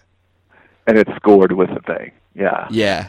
I, Isn't it funny, by the way, whenever there's a great moment in your team's history, you wind up associating it with the radio call that you didn't actually hear during the moment because you, of course, are watching TV. right. Yeah. But because what gets replayed over and over is not the network call, but the Right. radio call on top of it. I know Nance's I know Nance's call by heart though. Yeah. He goes But I feel like I've heard like the Vince Young thing, and like you know, for me in 2005 and or 2006, and uh, right. The uh you know like various Cowboys highlights with Brad Sham under him. I feel like I could I could I could deliver that call a lot better than I could the network call a lot of the time. Nance is good. He goes picked off, gets by Manning, and it's Tracy Porter taking it all the way. Touchdown, New Orleans. That's all he said. That's the whole call. That's nice, nice Yeah. and clean. Picked And then he off. transferred immediately to a Masters promo, and in four just four short months. no, and then it, it transferred to Simms talking about how bad his pre-play analysis was, Oh, saying they sorry, shouldn't forgot about Then we went to the Masters. right, promo. then we went to a Masters promo. Tradition. I'm like, but but let's get away from football, please. Mm-hmm, mm-hmm. Yeah. All right, Bryan is at Curtis Beast on Twitter. I would do this all night, and I'm sure Bryan would, but we have other things to do, and he's got to eat dinner probably. It's like six o'clock where he is. He's probably Yeah. hungry. Yeah. Um, And well, I'll call you back after dinner. We'll do like another nine hours. OU, OU and Texas memories. How about that? ugh, ugh, that's. I like you still, so I don't want to. And you like me, so I don't, we don't want to go down that. It's at Curtis Beast on Twitter. He's still doing lots of fun things there, and I'm waiting wherever you land next. You just promised me you're pitching the Cowboys fan piece we talked about last time. Yeah, I got like halfway need- through that. Yeah, that does need to be written at some point. So we still need that wherever you land. I talked uh, to, among others, Daryl Johnston, cousin Sal, noted Cowboys fan, Bro, yeah, oh, yeah, huge guy. and yeah. Chris Harrison, the host of The Bachelor, another noted Cowboys fan for that. So Ah. that will actually, that will absolutely be done at some point. I want to solve the riddle that is Cowboy fandom. Yeah, we need that for sure. How about cousin Sal getting in the owner's box this year, huh? Huge, Wow, huge. that's nuts. Oh my god, I know he's he's living my uh, fantasy. Is I'm, that the- basically I'm just, he's my my the fantasy character in my life It's become cousin Sal. It's Is that incredible. the number one place you would want to watch a Cowboys game? Yeah, Jones in that booth. I think I would. Yeah, I think I would. I mean, I think that's one of the things where you couldn't turn off being a journalist, you know, because you would want to just go home and write up the experience, which of course would not be allowed under any circumstances. But uh so I, I it's one of those things like I don't know if I could manage being a fan in that thing. Well, By the way, I should just if I have to rank the people I'm living uh living through, uh cousin Sal number two, Jordan Spieth, I think, number one. Let's just get the Dallas rankings. yeah, right Jordan Spieth is killing There we go. I love this tweet on New Year's about not wanting the year to end. Um, that was brilliant because he had such a great year. Uh, but I think Tom Benson is very boring, pretty unlikable too. I wouldn't want to watch with him. I think I would want to be Sean. No, oh. I'd want to be Sean Payton's juicy fruit guy. I'd just stand next to him with the juicy fruit for a whole game, just giving it to him. Especially because like if we get into a big third or fourth and one, like you know him and Brees, they have their talks, and it's like, you know, they basically they say actually they show it good in the Saints Super Bowl video because the Saints went for a fourth and one on the goal line that got stopped. And Payton's like, "Do you love this call or do you like the call?" And Brees's like, "Yeah, I like the call." He's like, "But do you love it?" And Brees is like, "Yeah, I love it." And in retrospect, he shouldn't have loved it because it got stuffed. But um, Yeah. yeah, but uh, yeah, I think that would be my number one place to watch a Saints game. I'd stand next to Payton with the juicy fruit and just give him juicy fruit all day and stand there and find out what he really says every time the stupid defense has to go on the field. Yeah, Benson would be bad. I think about the second quarter, you'd just start him and say, you know, man, remember when you tried to abandon New Orleans Yeah, and he's such a phony. Antonio? He's such a rich phony. Like you get a feeling he'd never say anything real to you. He, like he's fighting with his family. It's like such a turnoff. Like Yeah, no, that's that's not fun. yeah, he stinks. There's like nothing likable about him. Watching a game with Jimmy Haslam, who wants to do that? Yeah, no, a lot of these guys stink. You know, now in Buffalo we have a a hero of an owner because all he's done is buy the Sabres, save them from bankruptcy, and buy the Bills and save them from Toronto or LA or wherever they might No, have been. that moved. dude's great. I mean, he's a hero here. You know, like Terry Pegula is the god of Buffalo. He's probably like the number one ranked Buffalonian. I doubt he even lives here, but he'd probably Yeah, and how did how did one. somebody compete with Ralph Wilson for pure menschhood? Yeah. Uh, you wouldn't have thought that was necessarily possible, right? No, but Ralph Wilson had to die, and when he died, the family wasn't going to be able to afford to keep him here because of the taxes. Yeah, I remember and that. some guy swept in that just said, "I don't care about any of that. I'll build, drill another oil thing or whatever he does. Frack. I don't know about it. I know it's a political thing. I don't know anything about all that. But he's very rich, and he had the cash, and he swept in, and they're never leaving now. I mean, as long as he's alive. Ah, to be in Buffalo. yeah, Buffalo. You wouldn't want to be here today. 14 degrees. ah, to be in Buffalo sometime. I had to call my plow guy because it's been so windy today that even though it didn't snow, six inches of snow drifted into my driveway and we couldn't get out. So we had to call the plow guy. All right, Bryan. Thank you. I'm gonna go wipe the sweat sweat off my forehead. Good. Uh, best wishes in the next few weeks, and uh, can't wait to have you back uh, next time when we can. Let, Uh, let's do spring football or yeah, whatever. Whatever's football next. or something. You know. All right, bud. All right, take care.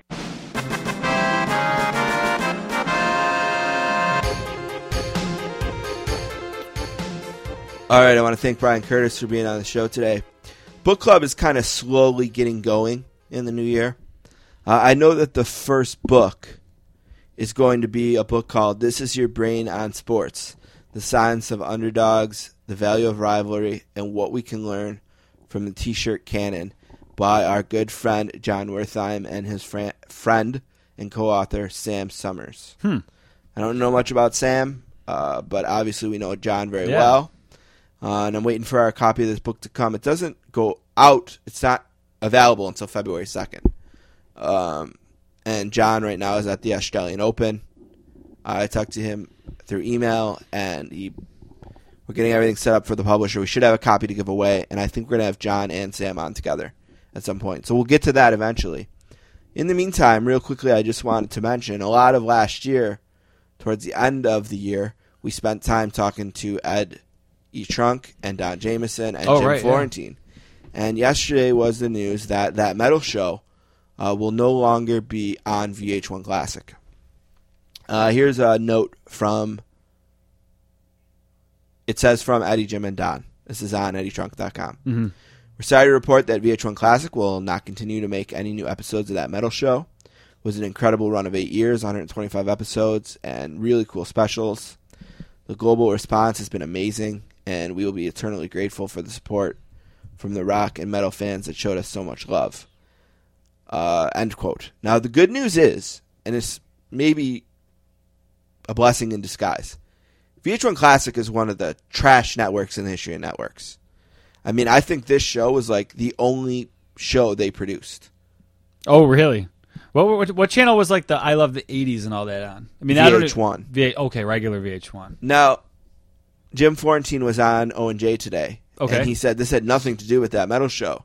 It had to do with Viacom, which is apparently a failing media conglomerate, and that this station, VH1 Classic, is not going to be a station.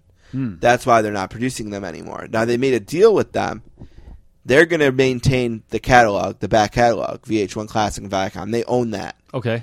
But Eddie Trunk and Don and Jim, they own the name, that metal show, and any future productions of the show.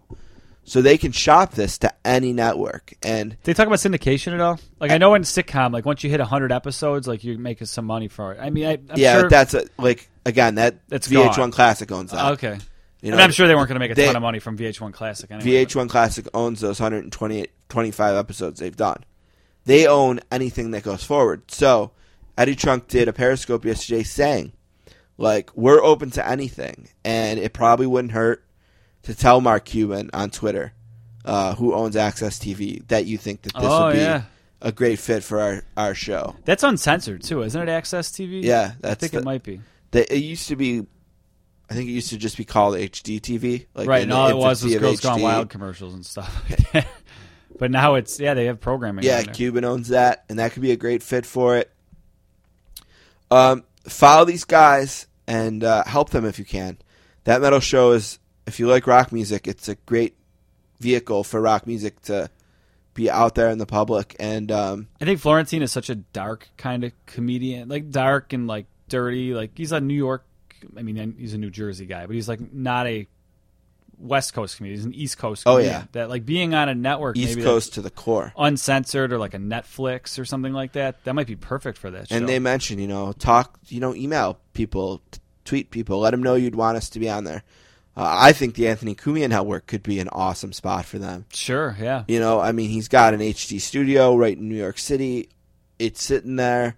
It's video. It's audio.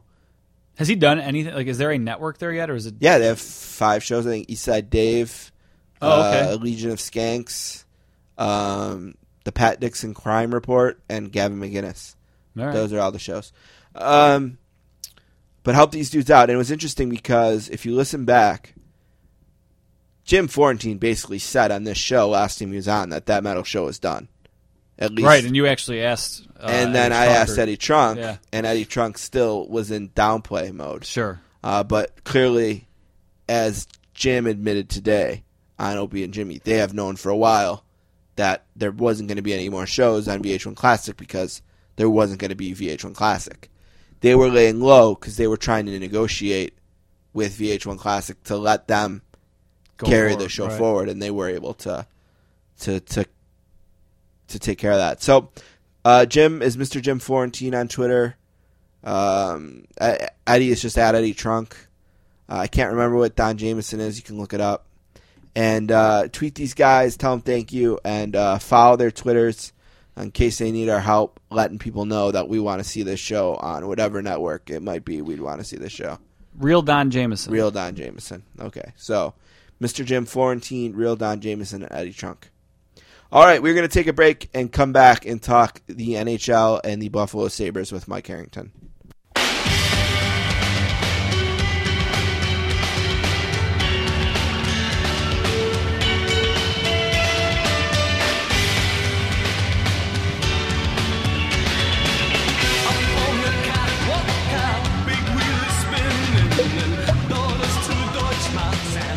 All right, our next guest lives right here in Buffalo, New York, and is a graduate of Canisius College. He is beat writer for the Buffalo Sabres and writes the famed Inside the NHL column in the Buffalo News. And he's making his third appearance on the Sportscasters today. A warm welcome to Mike Harrington.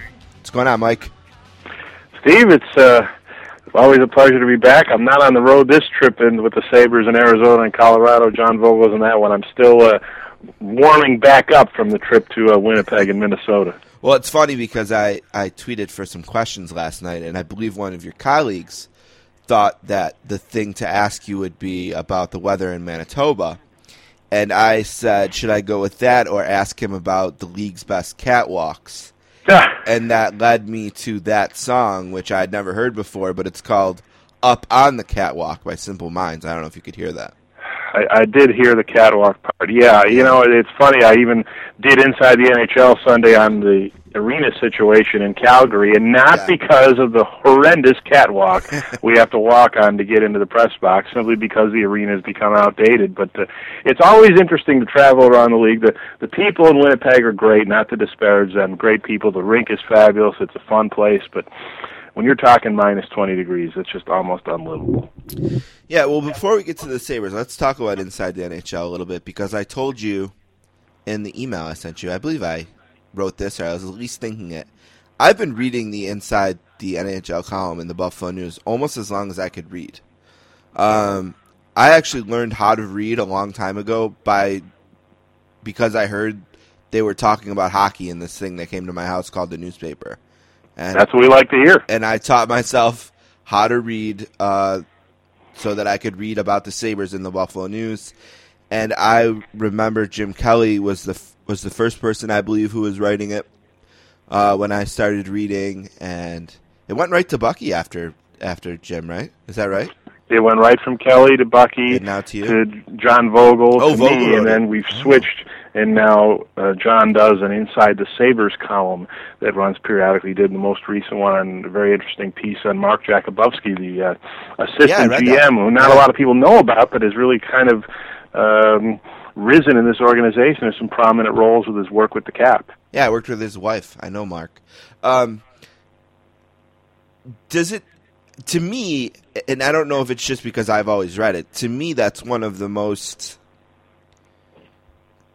special columns in the entire paper. Like, it's something that's been coming out weekly that was started by a Hall of Famer. Like, does it does it mean something extra to you to be a part of writing it, or is it just Absolutely. Yeah. I, I mean, I've I've done inside baseball since 2004, and I was really the first one to do that. We produced our own inside baseball column starting in '04, but to pick up a column run by Kelley. I mean, Kelley's a revered figure in the hockey Yeah. media. Certainly, you know, we miss him every day. He's a Hall of Famer, and he had a certain panache and a certain flair for this column. And it's kind of morphed over time. It's not as much gossip and chatter and who might get traded column because that kind of stuff now is so prevalent on the internet in so many places. It's more uh, trends going on, news items that people here might not see. Um, kind of what is ever on my mind that week. It's not so much the rumor of this guy getting traded. The other thing, Steve, is we find the rumors of trades are bothersome to me at times because it's become a cottage industry and there are very few trades made. I mean, think how few trades were made in the first half of the season. You have all these national types over in Canada who specialize in this stuff. Well, what are they doing throwing out all these trade rumors if none of them ever happen or ever come true? So that that's always a dilemma you're into now. It's very difficult with the cap to trade. So the column has morphed into more information, sidelights, um, trends. You know, the arena story in Calgary. People may not necessarily care about an arena in Calgary, but when you're talking the oldest arena in the league, and when the commissioner of the NHL, Gary Bettman, goes to Calgary and essentially makes some threats and gets into a battle with the mayor, a war of words, that's pretty interesting reading. Yeah, it blew me away that that's the oldest arena in the league now. Because, you know, you're talking about a league that, I don't know, maybe you have to go back 20 years already, I guess, that, let's just say when our arena opened in 96, you think about how many classic arenas teams played in in the league, and they're all gone now. And, you know, I mean, I don't want to be over nostalgic. That They needed to be replaced, I think. But there were some cool places uh, that these games were played, and um, it's weird to think that that would be the the classic arena. I think that and probably the Joe Louis arena has got to be the next oldest, right? Right. Well, and Joe Louis is technically the oldest is Madison Square Garden, but they've done Right, a but they complete it, renovation. right, yeah. Then you have Joe Louis, which is getting replaced in two years, and then you're at the Saddledome. And basically, the arena boom started in the mid '90s, and the Sabres were part of that. And now, as you come up to 20 years of First Niagara Center, the Sabres are looking at a lot of renovations coming up in the next few years. They haven't really formalized a lot of plans yet, but places like Tampa and St. Louis are heavy into renovations. You get to that 20 year mark, you have to do that because these things can't be continue to be rebuilt. You have to make an arena last for 40, 50, 60 years here in these municipalities now, and that's what the Sabres are looking at. And I think we built a beautiful one. I mean, I remember, remember the first time I went. The very first event there was like, like a gala event that the Goo Goo Dolls and the Philharmonic played. But then the next event was Pearl Jam, and uh, I went to that show all by myself. It was one hundred and fifty dollars my ticket. The only reason I was able to buy it was because I won one of those white football cards that week. that's right. uh, I won like ninety dollars, so I had enough to pay the hundred and fifty for the ticket.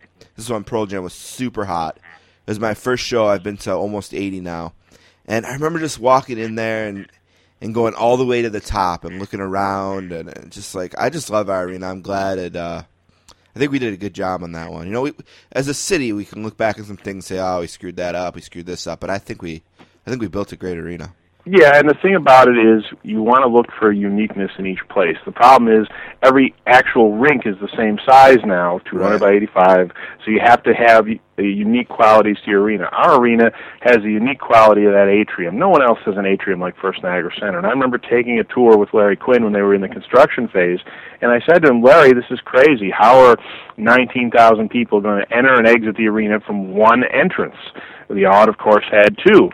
And Larry looked at me and said, "This is going to be a great gathering place for the community. It's going to work." And I thought he was crazy at the time, and I was absolutely wrong. And as we saw during the Stanley Cup playoffs, in both the 90s, in both the 2006 run, that atrium became a gathering place for people screaming and yelling and celebrating victories on the way out of the building. And the egress to everything is fine. It more than handles the crowds coming into a game. I know the security issues this year have kind of complicated matters, but it's a unique entranceway that most arenas do not have. after Danny Briere scored that goal in 2006, uh, walking out of that arena that night through that atrium, it was the most amazing civic moment of my life. and Brian Campbell has talked about that exact moment. Brian Campbell has said several times the players were in the change room after Game Six of the Eastern Conference Final in '06, and they could hear through the walls the noise of the fans exiting through the atrium. It's, uh, he said he has told me several times it's something he has never forgotten. I'll never forget it either, and it's too bad uh, we couldn't have done something about poor Jay McKee's leg because I think we'd, I think we'd have a cup. Uh, anyway, I went back to the inside the NHL a little bit. Um, do you feel like it gets you a little bit more in touch with the league? That it takes you out of the. I know as a beat writer, you can probably zone in a bit on on your team and on the Sabres. Does writing this column help you kind of pick your head up and look big picture a little bit league wide? Absolutely, and it does two things. You pick your head up and you look at more of the big picture. And the second thing is when you're on the road, you talk to people and you have an avenue to use things. One of the the issues you were running into on the road was I was finding out information or just having chats with people, and I had really nowhere to use it. You know, sometimes you'd pass it on to Bucky or John or whatever, but now I have, you know, clear cases where I can take the information and things I find on the road, and I can go talk to the other team at times for different columns. So I have a lot more avenues for the information now, not just maybe throwing them up on on the, the BN Hockey blog, but having them for the Sunday column. Even little chatters. I think of last year when you know Ted Black was in a lot of hot water for his discussion of tanking when he did an interview with ESPN.com and there were some scouts when I was out in Vancouver, and they gave me a couple good comments about Ted Black's story. They just didn't want me to use their name. I said, "Look, I got to identify a little." I said, "Can I say Western Conference team?" And they said, "Yeah." And well, there's a couple quotes that I hadn't know where to ever use before, and they end up going in inside the NHL, and people hear what some opinions are around the league, and it really helps. It's another outlet for information. Yeah, you were um, you were tweeting last night uh, about Patrick Kane about his totals. You know his um, what is he at? Twenty nine goals. Yeah, I think he's at, career he's at levels 30. of the '80s almost. Yeah, he's he's getting into the 80s in points, and I didn't even realize that this was a thing. But I was listening to Marek and Wyshynski one day uh, recently. It must have been like a mid-season point time, right around Winter Classic. I was listening, and they were talking about awards, and I don't know if you've done a mid-season award thing in Inside the NHL, if, or if you're going to do one, or or where Coming Sunday on the way to the All Star break. figures that's a, right about the right time. But is there any reason that people like? Do you think it is a thing? That's A and B. Do you think it's fair that people might not vote for Patrick Kane for MVP because of what happened in the summer? Um, you know what? I don't think it's going to be a thing at all. Okay. Uh, ultimately, regardless of your opinion on the whole situation, ultimately he wasn't charged, and only two people are going to know whatever happened that night. But he wasn't charged in anything. He wasn't arrested.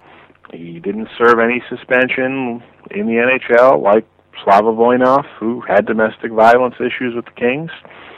And basically, Patrick Kane is going on. Now, I think there's a certain large segment of fan bases in different parts of the country have a different view of Patrick Kane now. But in terms of voting for awards, guys are voting for, you know, for what they see on the ice, and I just can't imagine right now. I mean, if you look at it right now, the Hart Trophy race, I can't imagine any vote for first in the Hart Trophy going to anybody but Patrick Kane or Braden Holtby Right. you know, to me, those are the only two guys right now. I, I, I got the numbers up here. Kane's at 29 goals, 40 assists, 69 points. His career highs were 30 goals, 58 assists, and 88 points, all in 2009-10, the first year they won the Cup. Assuming he stays healthy, he's going to shatter all those. I mean, think about it. He's never had more than 30 goals in a year. He never had a regular season hat trick till last week. Um, And he would have shattered those numbers last year probably if he Certainly. didn't get the injury Certainly, right. until he got hurt So that's in his two years in a row where he's putting up basically career-shattering numbers. you know, we'll see what happens in the voting, but I, I just think, you know, you know, people understand something happened. There was a long investigation. He wasn't charged. It's a hard problem, but I just think that's the way people are going to look at it. That the voting for the postseason awards for Patrick Kane will not be impacted by the situation here, in my opinion. Yeah, I hope not. I, I don't think it would be fair. Um, I don't have a strong opinion either way about what happened in the summer because I just have no idea.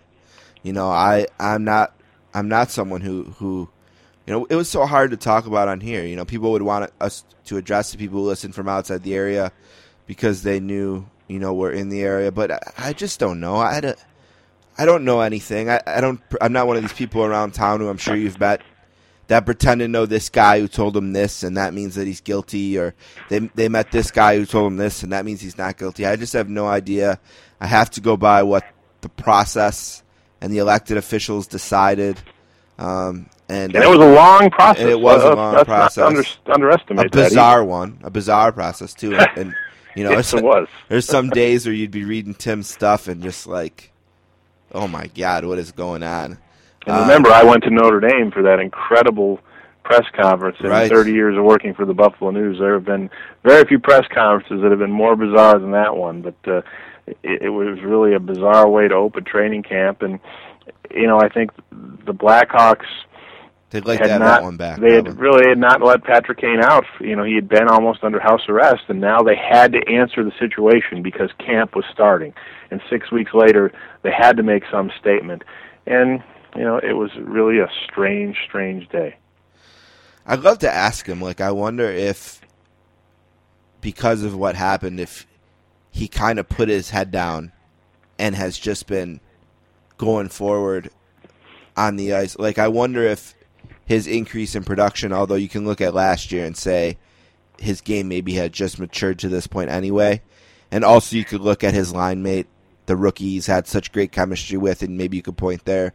But I wonder, too, if maybe he just, there's just a different level of focus when something like that happens to you over the summer, if you just put your head down. And, and you know, like his agent, I think this was something that Tim wrote, where his agent had made some comments about how, or no, it was Allen from USA Today got criticized for the column he wrote, um, where he, he put some quotes in from his agent and said, you know, he didn't get to skate over the summer and some things like that. And I just wonder if maybe those things were like a blessing in disguise, if that was a, a rest that he normally wouldn't take that benefited him in the long run. But I Well, guess- and we did ask him about that. Yeah. How, how are you going to be ready for the season without skating? Because he didn't basically leave his house. And his answer was that he had access to all the Blackhawks Blackhawks workout advice and programs. He did them all in his home.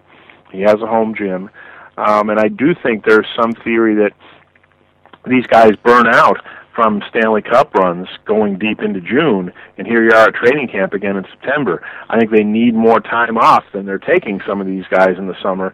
And you're right. I think Patrick Kane not skating. I think more of the Blackhawks probably should have not skated in August, Right. and it certainly hasn't impacted them the way they're playing. But I do think he has a focus to continue to prove he's one of the top players in the league and to move forward with his career. And the other point you make is the Blackhawks people thought we're going to take a step back. They had some cap-related losses after winning the cup, and they go out and they get Artemi Panarin. And let me tell you, Steve, when you watch Artemi Panarin, it's like watching a Patrick Kane double out there at times. yeah, And what's happening is they're feeding off each other so well. Who could have ever imagined the Blackhawks would find a line mate this year for Patrick Kane who was so good and basically get him out of thin air? This is a guy who everyone knew about. He was in the KHL, and people say, well, how come this team didn't sign him? How come that team didn't sign him? Well, Artemi Panarin knew about Patrick Kane and the Blackhawks. You know, they do have television in Russia. and he wanted to come and play for a winning team eh, rather than come play for a building team. The Blackhawks certainly had spots for him. They had to get rid of Brandon Saad and Patrick Sharp, and it couldn't have worked out any better for the Chicago Blackhawks and Patrick Kane to have Artemi Panarin. And right now, would anyone be surprised to see the Chicago Blackhawks playing deep into June again? no, you could probably argue they're number one right now in the league, either them or Washington. As Right, they're- uh, they're I'd love. I mean, what would the television Yeah. ratings be? Do you not think NBC is saying, Oh. "Please, can we get a Chicago Washington Stanley Cup final"? Yeah, that would be awesome. I would. I'd sign up for that right now. Absolutely. Yeah. Uh, I want to talk about the Sabres a little bit. Uh, we're here with Mike Harrington from the Buffalo News. And um, how do I want to start? You know, it's interesting because we had this discussion last year. I really cared about the results of every game. I really, really wanted them to be losses, right? And obviously, we debated the the merits of, of that. And going into this year, I remember saying on this very program that one thing I really didn't care about much this year was the results of the games. That what really was going to matter to me was getting Eichel and Reinhart on the ice in every situation we could think of. Uh, to let them experience those things as very young kids, uh, to sometimes fail, to sometimes succeed. You know, I wanted them to get hat tricks or, you know, score four points in Boston or uh, maybe not back check uh, on a four on four the right way and cost us a goal. I wanted all those things to happen um, because I thought that, you know, that's what was the most important thing about this year. And for the most part, as a fan, I, I've stuck pretty true to that. I enjoy watching this team. Um, and and that's a and that's a relief because I didn't enjoy it the last two years as much as maybe I agreed with what was going. It wasn't it wasn't any fun. I enjoy watching this team, uh, but when I jump on Twitter and I see you tweeting and I see you battling with the people a little bit, and even when I interject, it seems like you get a little hung up on the 29th place thing. Um, and I just don't see why it matters. Now, let me turn it on you and then I'll let you respond. right. One thing you said last year was, hey, folks, this is a team that's 40 points out of the playoffs. And an 18 year old kid, no matter how great he is, isn't going to erase 40 points in a season. And now here we are, 10 points out of the playoffs. That 18 year old and Ryan O'Reilly and Sam Reinhart and Rasmus Ristolainen, the core of the team, none of those guys have disappointed me at all. Uh, the disappointments have been the Matt Moulsons and Tyler Ennis, some of the vets on the team. Obviously, we could talk about that. But what it, it seems like you said last year, hey, there, this can't change. And now this year, despite 29th place, we've still cut 30 points off of the gap between us and the playoffs. So why do I, why, in your opinion, why do you get so hung up on the 29th place thing? Well, the one thing is the 40 points is a little deceiving from the standpoint of you had at least two teams, Buffalo and Arizona, clearly trying to lose.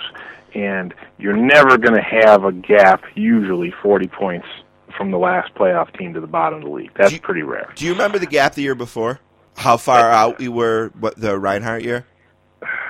You know, I, I can look it up. I'll look it but I- up, but you respond because it's your turn. So you go ahead. Yeah, the, the biggest thing I see is this: is that there's no question this team is better, a lot better in some ways. Um, analytics are better. You know, you can see the development of some of these young guys. Ultimately, though, what's interesting to me is the the cottage industry of Buffalo fandom this year is the style standings don't matter. Standings don't matter. I just want to see team play better. That's what everybody's saying. That's the catchphrase this year. Standings don't matter. Well, if the standings don't matter, then why do we keep them? The standings matter in 29 other cities in this league, it would seem to me. But we don't care about the standings in Buffalo this year, and that's fine. Because no one, myself included, predicted this team to be a playoff team. Okay, fair enough. This team should be improved. This team is improved. However, through all the additions of Jack Eichel and Sam Reinhart now playing here for the full time, Kane, Ryan O'Reilly,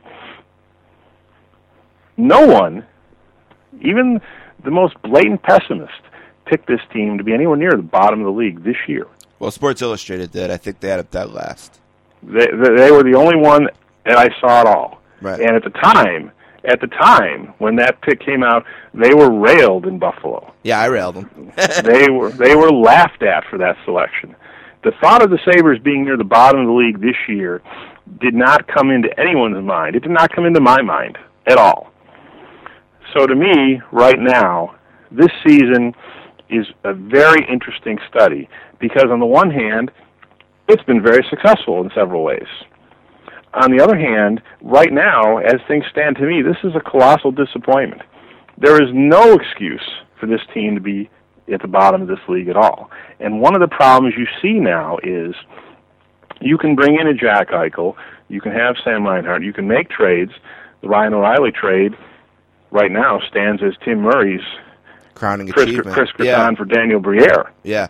You know, mm-hmm. the Vander Kane trade doesn't look so good right now. Right. The Robin Lehner trade is just a total incomplete. I refuse to put any grade in the Robin Lehner trade probably next year. The guy got hurt. Right.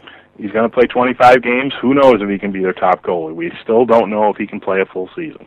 So we're going to find that out next year a little bit.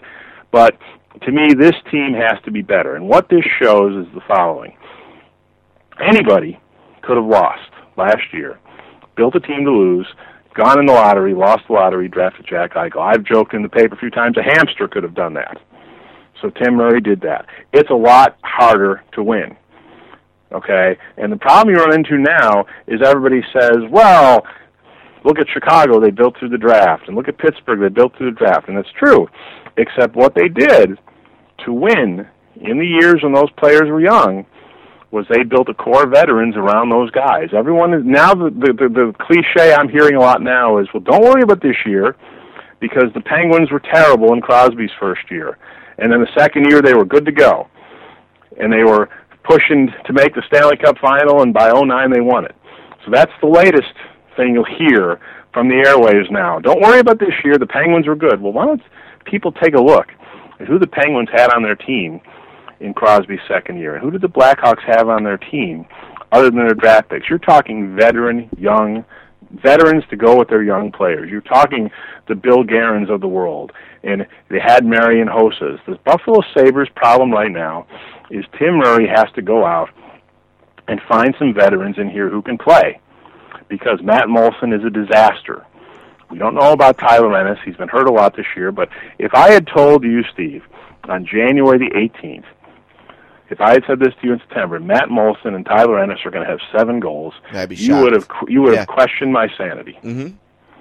You know, and this is a problem because no one expected Jack Eichel to come in here and score 40 goals and have 100 points this year. Rookies don't do that anymore. Crosby did, but the, the nature of the game doesn't allow that right now. You know, Jack Eichel's going to have what? 40 points in his rookie year, 50 points. You know, Yeah, I mean, 25 so you needed Moulson and Ennis and Girgensons and the, and Foligno and Gionta and these guys to produce this core of veterans. Everybody says, well, these guys aren't going to be here when we win.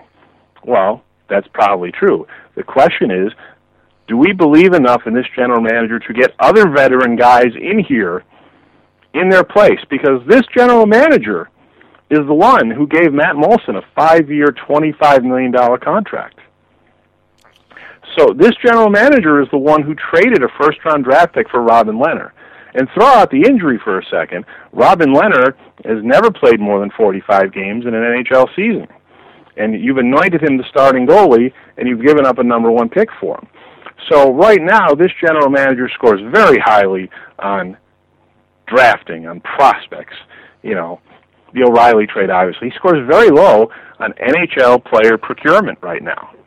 Right. And that's a major question for this team. And that's why this team is at the bottom of the standings.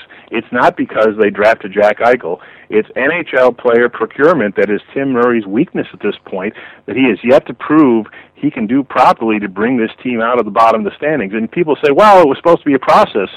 And I say to you, hmm, it was supposed to be a process for the New Jersey Devils and for the Carolina Hurricanes, among others, who are much better off than anyone would have expected at the start of the year. Yeah, Carolina's eight points ahead of us. We have uh, two games in hand on them.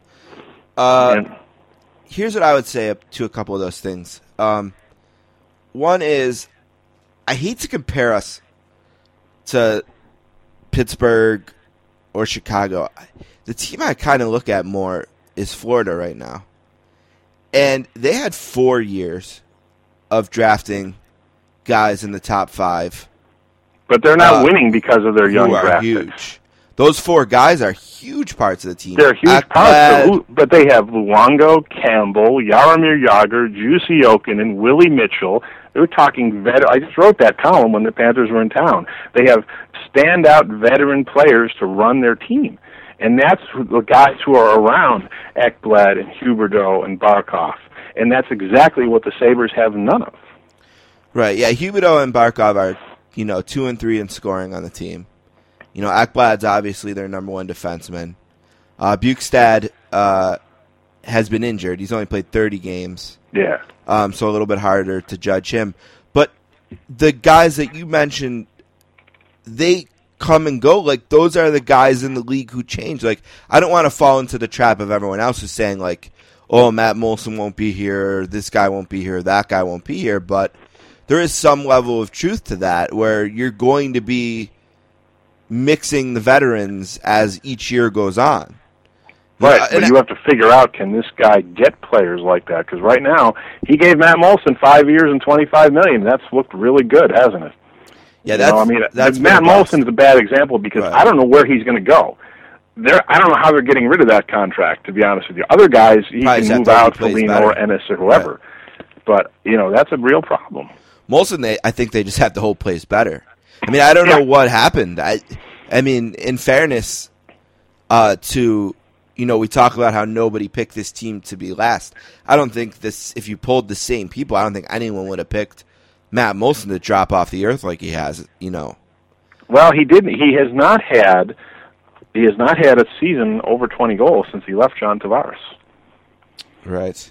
You know, and that's the problem. They overpaid for a guy with a history of scoring only for one team, one center. Minnesota had no thought of re-signing Matt Moulson after the Sabres traded him there. You know, and, and to me, I, I just think Moulson, his skills have eroded in an odd way. He's so slow on the ice. He's so slow with the puck. It, it, it's it's not the same player, and you start to see. I think in this league, this is becoming much more of a mid 20s league, and that's why we're losing the bridge contracts because you're not going to pay a 30 year old a long term deal anymore because it's not working out for them. And there are too many guys like that. You see, the Kop- the Kopitar contract is a cautionary tale. Some people say already he's too old for that kind of contract. But I don't know what we're going to do about some of these veterans here because you're going to cycle them out. But eh, admittedly, the Florida Panthers got a little lucky. Nobody would have ever imagined Jaromir Jagr to be the player he is at Right. age 43. But it, you could have certainly imagined the contributions of a Brian Campbell, Roberto Luongo, Willie Mitchell. I mean, they need to get guys in here like that who can still play, who've won Stanley Cups. They got a Brian Gionta in here who is a great leader and won a Stanley Cup and really can't play anymore. You know, that's a problem. They got young guys who've clearly underachieved, like Marcus Foligno, like Zemgus Girgensons, like Tyler Ennis this year, who they expected to be guys to help out. If you look at it already, they've had success. Who are two of their top three goal scorers right now? It's Eichel and Reinhart. Right. So that that plan's working fine. and Ristolainen. Sure. Yeah. That that plan's working fine. It's everyone else around them, and I I do worry about that because Taylor Hall scores a lot of points in Edmonton. That plan's worked well for them. He's their best player. They don't have enough people around their top linchpin guys. They also brought in Jamie McGinn. That seems to have worked out. Well, and that's the problem. And I think you you even may have noticed on Twitter. It's time to win now, here, Steve. It's Yeah, time see, to I win. don't think it is. And one of the things to me is if you have a veteran player, you're out of the playoffs, and you think he can play. Why are you not going to offer Jamie McGinn a contract? I would. Just because Jamie McGinn is a UFA, why does he automatically have to be dealt? You do not have any rule saying you must trade all your UFAs. No. And Tim Murray, I'm convinced, is going to trade Jamie McGinn at the deadline, and I think that's a mistake. So. If he thinks, well, let's trade him for a third round pick, we'll sign him again in July. That generally doesn't happen. That happened with Matt Moulson because you gave him five years and twenty five million, which isn't something no one else would have ever come close to. Right. No, I agree he- with that. I think they got to keep him again. You know? Absolutely, they have to keep it. That's a veteran kind of player that can be a complement around your core. You're going to trade him off your team right now at its deadline for a third round pick. He's basically one of your top line wingers right now. Right. And I was going to mention Franson, who's another guy they brought in that I thought was a good addition. Uh, You know, I like him. I like been- him. There's going to be interest in him. I don't know. It's another guy know, I'd like to keep. Yeah, yeah. I suppose I to me Franson's a little more replaceable than McGinn right now, the way this team is. But I like Franson. I wouldn't necessarily trade him. And the thing is, he's not a UFA either. He's signed for next year also. Right. So you can keep Franson. I think they're going to get inquiries on Franson because he's got another year of control. But I would keep Franson. I just think, to me, it's going to be a mistake if you just dump Jamie, McGinn for a draft pick at the deadline. Don't say to him, "Hey, how about how about a three-year, ten million dollar deal? Would you be interested?" Yeah, no, I, I agree with that. I, I really do, and I, and I think my big my big my biggest point here is that we all agree that we didn't think they'd be a, playoff team. We also agree we didn't think they'd be 29th place. Yeah, Uh, there, well, there was some playoff predictions. There were some very optimistic fans, but there were some playoff predictions, surprisingly enough to me, from the media, from the national media in Calgary, surrounding or Calgary in Canada, Uh-huh. surrounding the Buffalo Sabres. A little over. I, I was very surprised. Yeah, yeah, I think that was a little it's a little over optimistic. I would have loved to be in the playoffs, but I I don't think that was my expectation. My expectation going in this year was, like I said off the top, get the guys who are going to be the core of this team in as many situations as we can. Let them fail sometimes. Let them succeed sometimes, and you know, let's just start going forward. And I feel like it's been a success. Now, I don't know why the home record is so bad. Uh, I think Yeah. maybe we'll see that improve a little bit in the second half of the season, hopefully. Uh, and you know, w- there's no reason to think this far ahead, but they're going to get another. They're going to get the third guy. You know, they're going to get. I guess I think Bjugstad was the third guy in the four years of the top picks for Florida. They're going to get that guy now this year, and if it's Matthews or one of the Finnish guys, if it's a top three pick, you get one of those guys.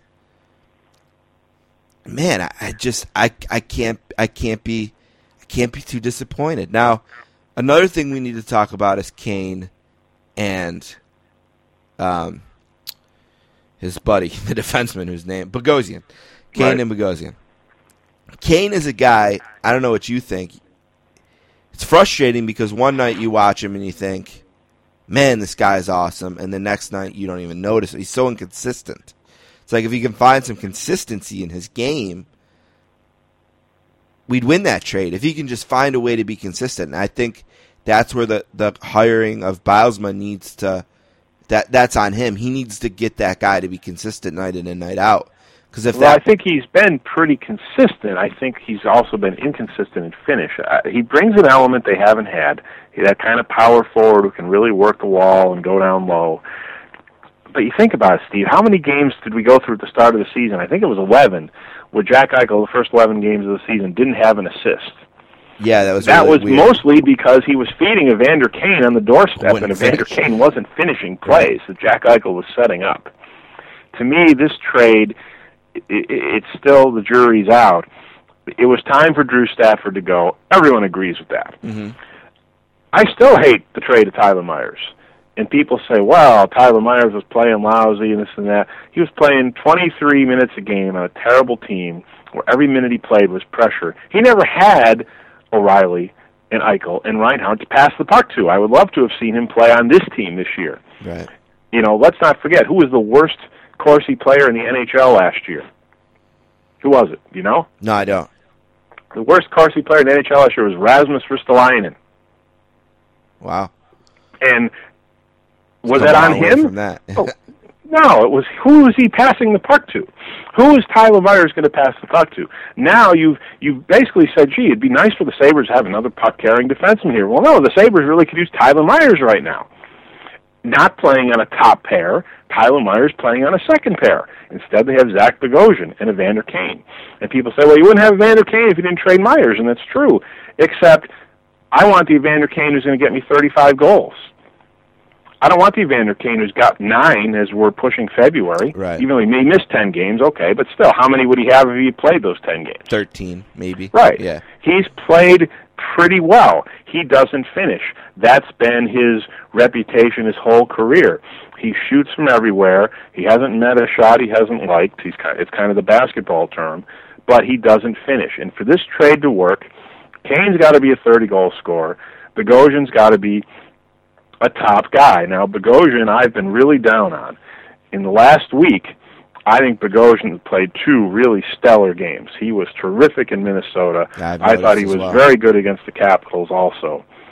And that's the kind of play you have to see from him. Now, we haven't seen it, I think, because of his injury situation.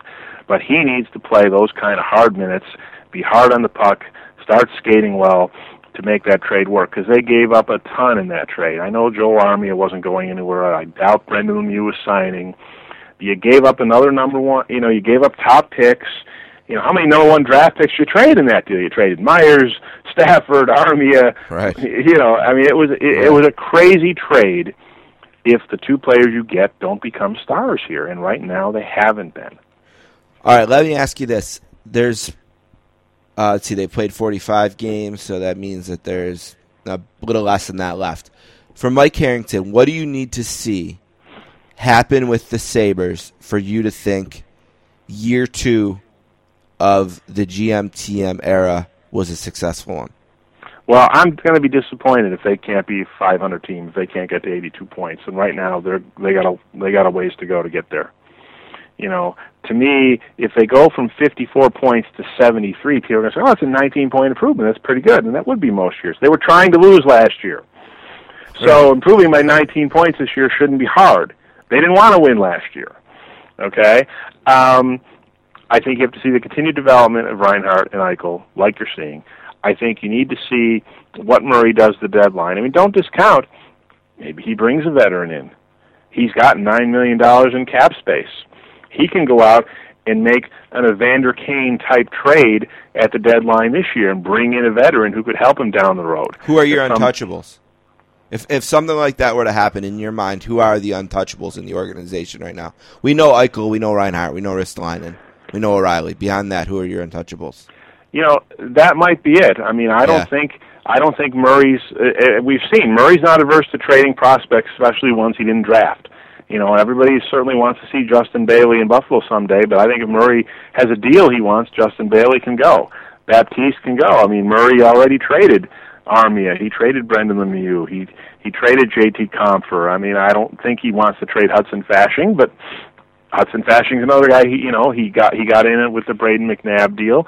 We'll see. I mean, to me, very few people are going to be untouchable when you're in the situation the Sabres are in, and I think Murray knows.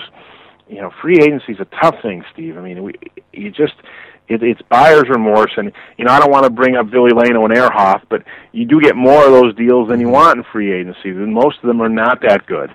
Um, he's going to need to make more deals here and get some veterans, but we don't know if he can. But I want to see this team figure out the situation at home.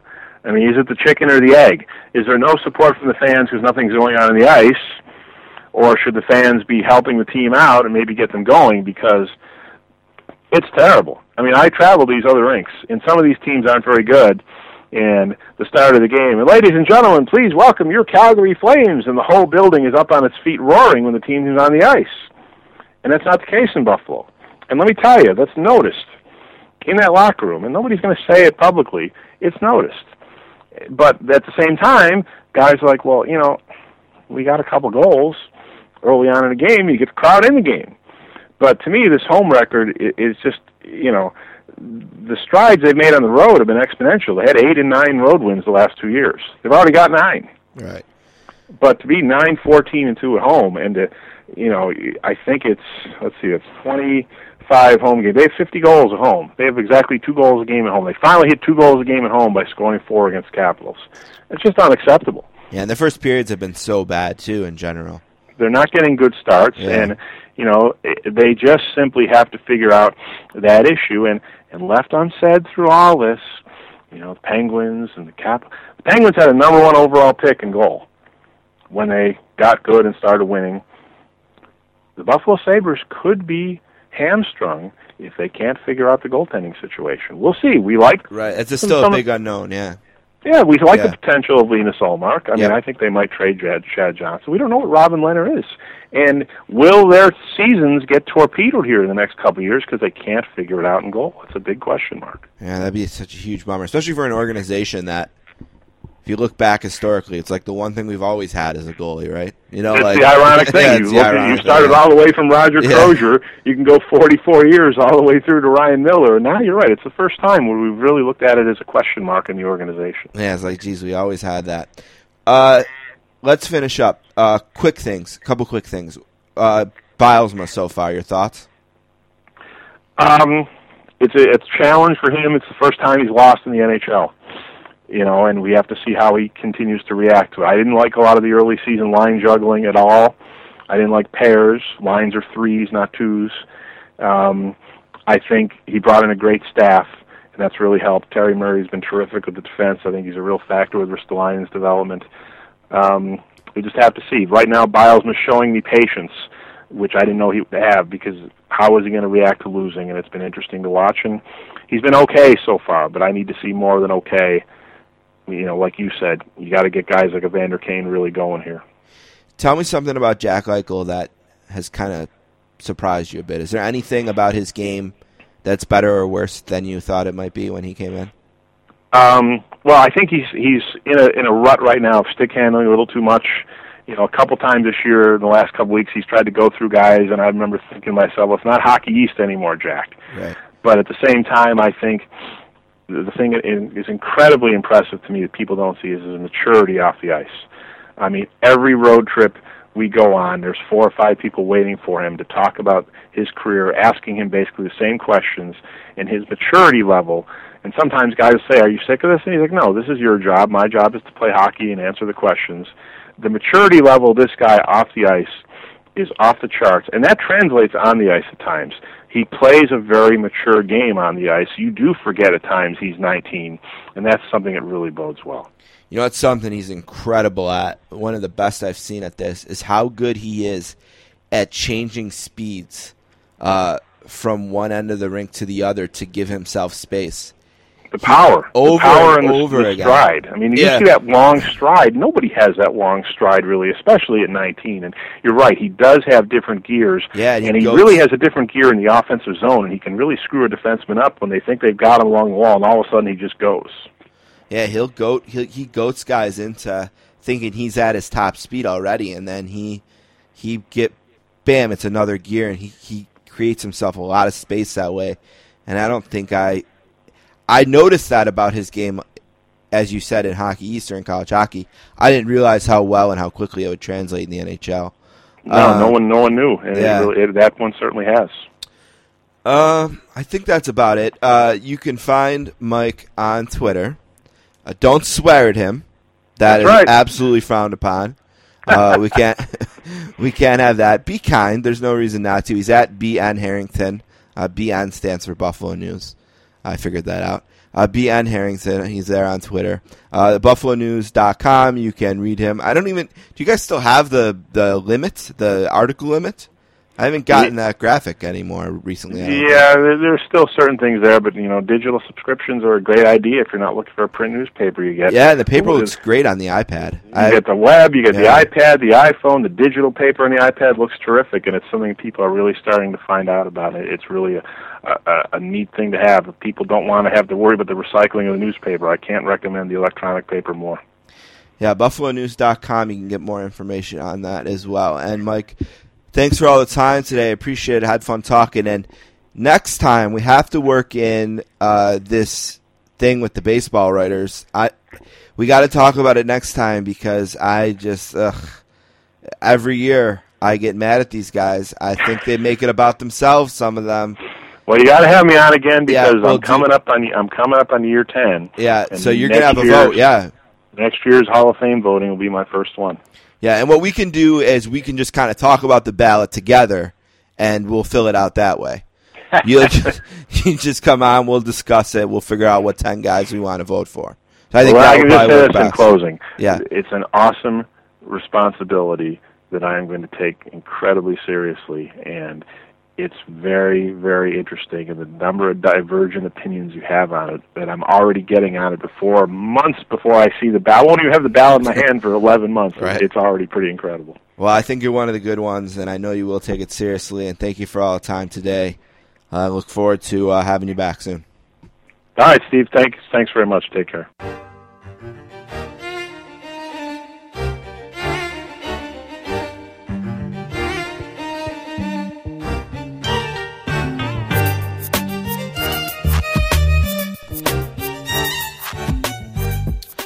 All right, I want to thank Mike Harrington for being on the podcast. Also, want to thank Bryan Curtis. Don't forget, you can get season six, episode one of the Sportscasters on our website, www.sports-casters.com. You can also find us on Stitcher, on iTunes. And if you're not of- season season six episode one in your iTunes or Stitchers, scroll down. It's my bad. Uh, hopefully, it's something will refresh or whatever, and it'll jump back up. But go back to season five episode one, and season six episode one should be right next to it. yeah, Don effed up the dates. I messed. I'm still writing 2015, I guess. You can find us on Twitter at sports underscore casters or at Don Lake Sports, and you can email us to sportscasters at gmail.com.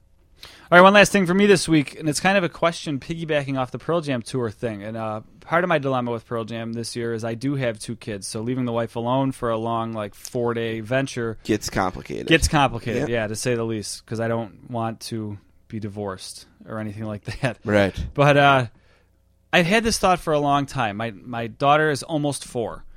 When do you bring her to the first Pearl Jam show? Because I mean, Uh, that's first grade. First grade. Yeah. So six years old, that Yeah. that age.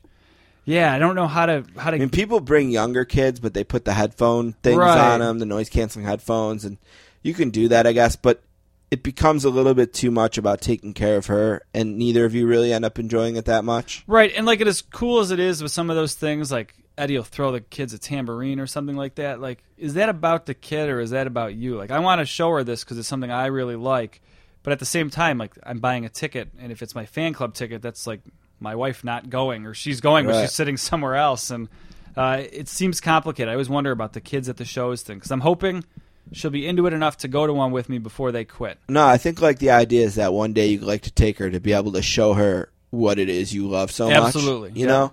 And be able to share that moment. Like I had that with Anthony. Right. Like it really meant a lot to me to take his And first show and my mom. Both Yep. of those. Uh and even and even Tammy too. Right. yeah. Um, you know, uh and with Tammy it was about the trips too. Like wait you Yes. see how fun this is when we do it like a trip Yep. and it's not just about a show. Um, and we went on some good ones. Detroit in 2003, we had a great trip. We went to Chicago. uh, Philadelphia in 2006, and we went to the Chicago in 2008 together. Um, So six years so old. yeah. Yeah. I think she's got to be six because she's got to be old enough to be accountable for herself. Okay. You know what I mean? She's got some schooling in her. She's got to be able to know that this is going to be this long. I have to be willing to accept that if I'm going to go. Uh huh. You know, it's going to be loud. I have to be willing to accept that. Like right now, she's just a little girl. Do you get You know floor what I seats? mean?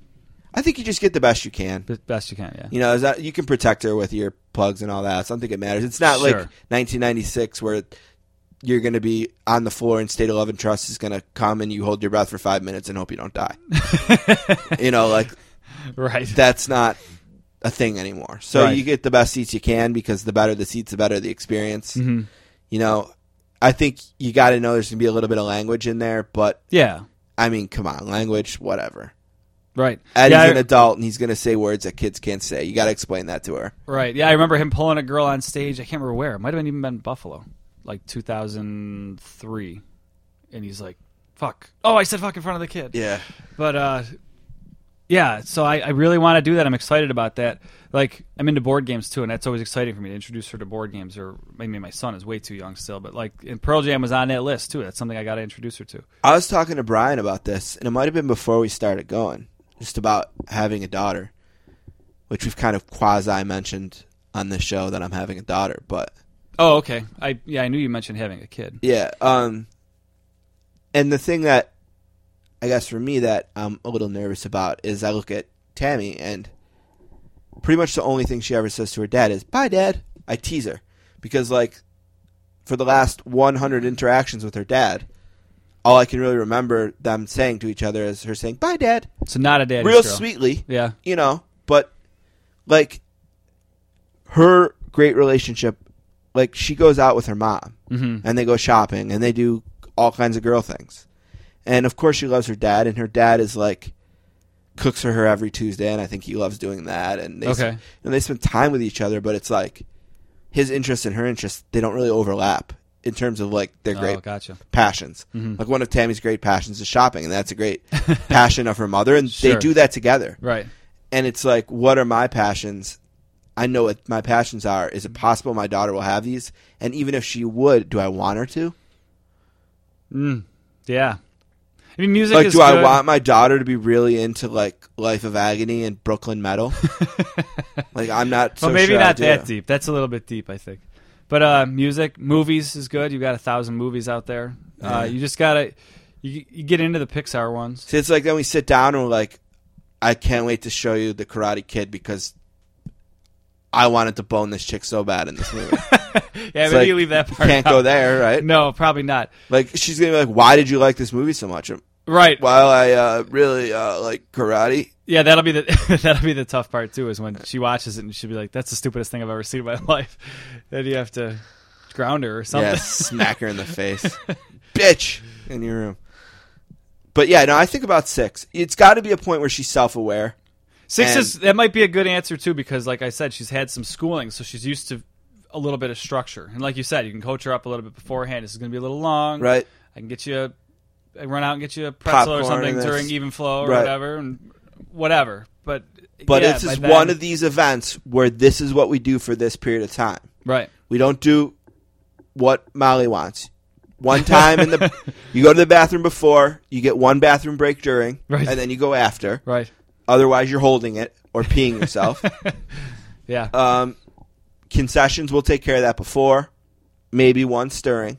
I'm gonna need a Buffalo show, I think, for this, or like a Cleveland show. I think the Yeah, it needs to be a short day. Yeah, you know, yeah. it's gonna be tough for her to. Yep. Or it's one of these things where it's a family trip. It's like Disneyland slash Pearl Jam. You know, it's a family Yeah. trip, and one day Dad gets to do Pearl Jam, and he's gonna take. Yeah, that'd be sweet. You know, he's gonna take uh, Molly, not take uh, Ryan, Ryan, he'll get his turn. and not take Mom. Mom and Ryan will do something special Sure, with yep. each other that day, and Dad and Molly are gonna do this together. All right, I'll let mom know we figured Have this you all out. have you ever? I want to ask you about this because you named Molly after someone. Yes. Mm-hmm. there was a reason. It meant something. It was important to you. Have you explained that to her yet? No, Is there like, is that something you think about? Like, are you excited to tell her about it? Or I mean, I know there's some sadness surrounding it, Yeah, obviously. But um, like, have you and Michelle ever talked about that? we don't really lie to her about stuff, but there's stuff we just don't bring up either. right, but so so it's gonna have to be one day her come up coming up and saying, She "Hey, understands. why did you name me Molly?" She understands what dying is to a certain extent. Like every time we But drive by the really cemetery, heavy. It's too early for that. yeah, yet. every time we Right. drive by a cemetery, she talks about the people on the ground and stuff. Like she understands that part of it. Um, no, I don't think we'd be afraid of that one. There's not a lot of like the little girl. I- I don't think it would scare her because I don't think she'd connect it. But just a little girl that got sick and didn't make it. So I, I don't. I think if she ever thought about it or asked us about it, I think we'd be okay telling her that one. I mean, it. There's other more like heavy issues that maybe you just Yeah, I mean, because we're going to name my daughter after my grandmother, who passed away of Alzheimer's disease at a really young age, and it's a really important and special thing to me. right. And I want her to know that, and I want her to carry that as a sense of pride. Yeah, she'll know. You know, I mean, she will know. I, it's just she's not even four yet. It's probably a little. Yeah, it's early. If she That's still early. If she Yeah. asked, we would tell her, but we we don't need to bring up something. that would be a good. Sad. That would be a good third gradish thing, I think. Just before puberty, kind of a thing. Right. All right, one last thing, since we're a bit off the rails. Yeah. I was watching a little bit of Patrick Kane last night. Um, they had uh, Nashville, Chicago on NBC Sports. I watched a little bit, and you're watching the game, and the whole time you're thinking, "Wow, Patrick Kane is the best player in the world." hmm And I was thinking about how I was thinking about Neil Peart, the drummer for Rush. Right. Okay. There was a day where Neil Peart joined Rush before the Fly By Night album, just like there was a day where Patrick Kane joined the Blackhawks after the draft, right? And Patrick Kane isn't the best player in the world yet. No. He's just a guy with a lot of upside, a guy with a lot of potential, a guy that people are excited to have around. And Neil Peart is a guy who nobody knows he's the best drummer in the world, or he might not even be yet. He's just a good drummer that is joining this band, and they put out this album, and it's got a couple hits, and you notice, like, wow, that band's got a good drummer there. hmm And then maybe Moving Pictures happens. It was released February twelfth, 1981. It's about five or six albums into Neil Peart's tenure in Rush. He joined in like 1975, and it's 1981 now. And John Bonham died in September of 1980, so he's not alive anymore. And Moving Pictures comes out, and it's like, okay, now Neil Peart isn't just the drummer of this band he's the best drummer in the world. And I think this season is Patrick Kane's moving pictures. I, I just looked at his numbers this year. They're insane. Yeah, he matched his career high in goals last night. 49 games into this. Well, 49. He's played 49 games. I'm not sure if he's missed any, but 49 games in. And he matched his total January 20th, career high. It's insane. He has, what, 50 assists? 41. 41 assists. So he's 17 points behind his career high point total with 30 some games. Right, and all this stuff would have been higher, but he got hurt last year. Like, he was having this kind of season last year, too. Yeah, yeah, oh, not quite, but Not quite this good, but right, he was having a career ridiculous. season. I mean, this is like a player from the early '90s. This is a season. guy who has went from one of the better players in the league to the best player in the world. This season is Patrick Kane's moving pictures. He has gotten to a point where maybe Sidney Crosby, because of injuries, because of concussions, isn't quite as good as he used to be. Jack Eichel and Connor McDavid, they're still the young guys like he once was. And clearly, the spot was available, and Patrick Kane took it. Just like maybe back in 1980 when John Bonham passed away. The drummer of Zeppelin, who was maybe the best drummer in the world, passed away. And Neil Peart, he took that spot during the Moving Pictures album. And Neil Peart became the best drummer in the world. And this season is Patrick Kane's Moving Pictures.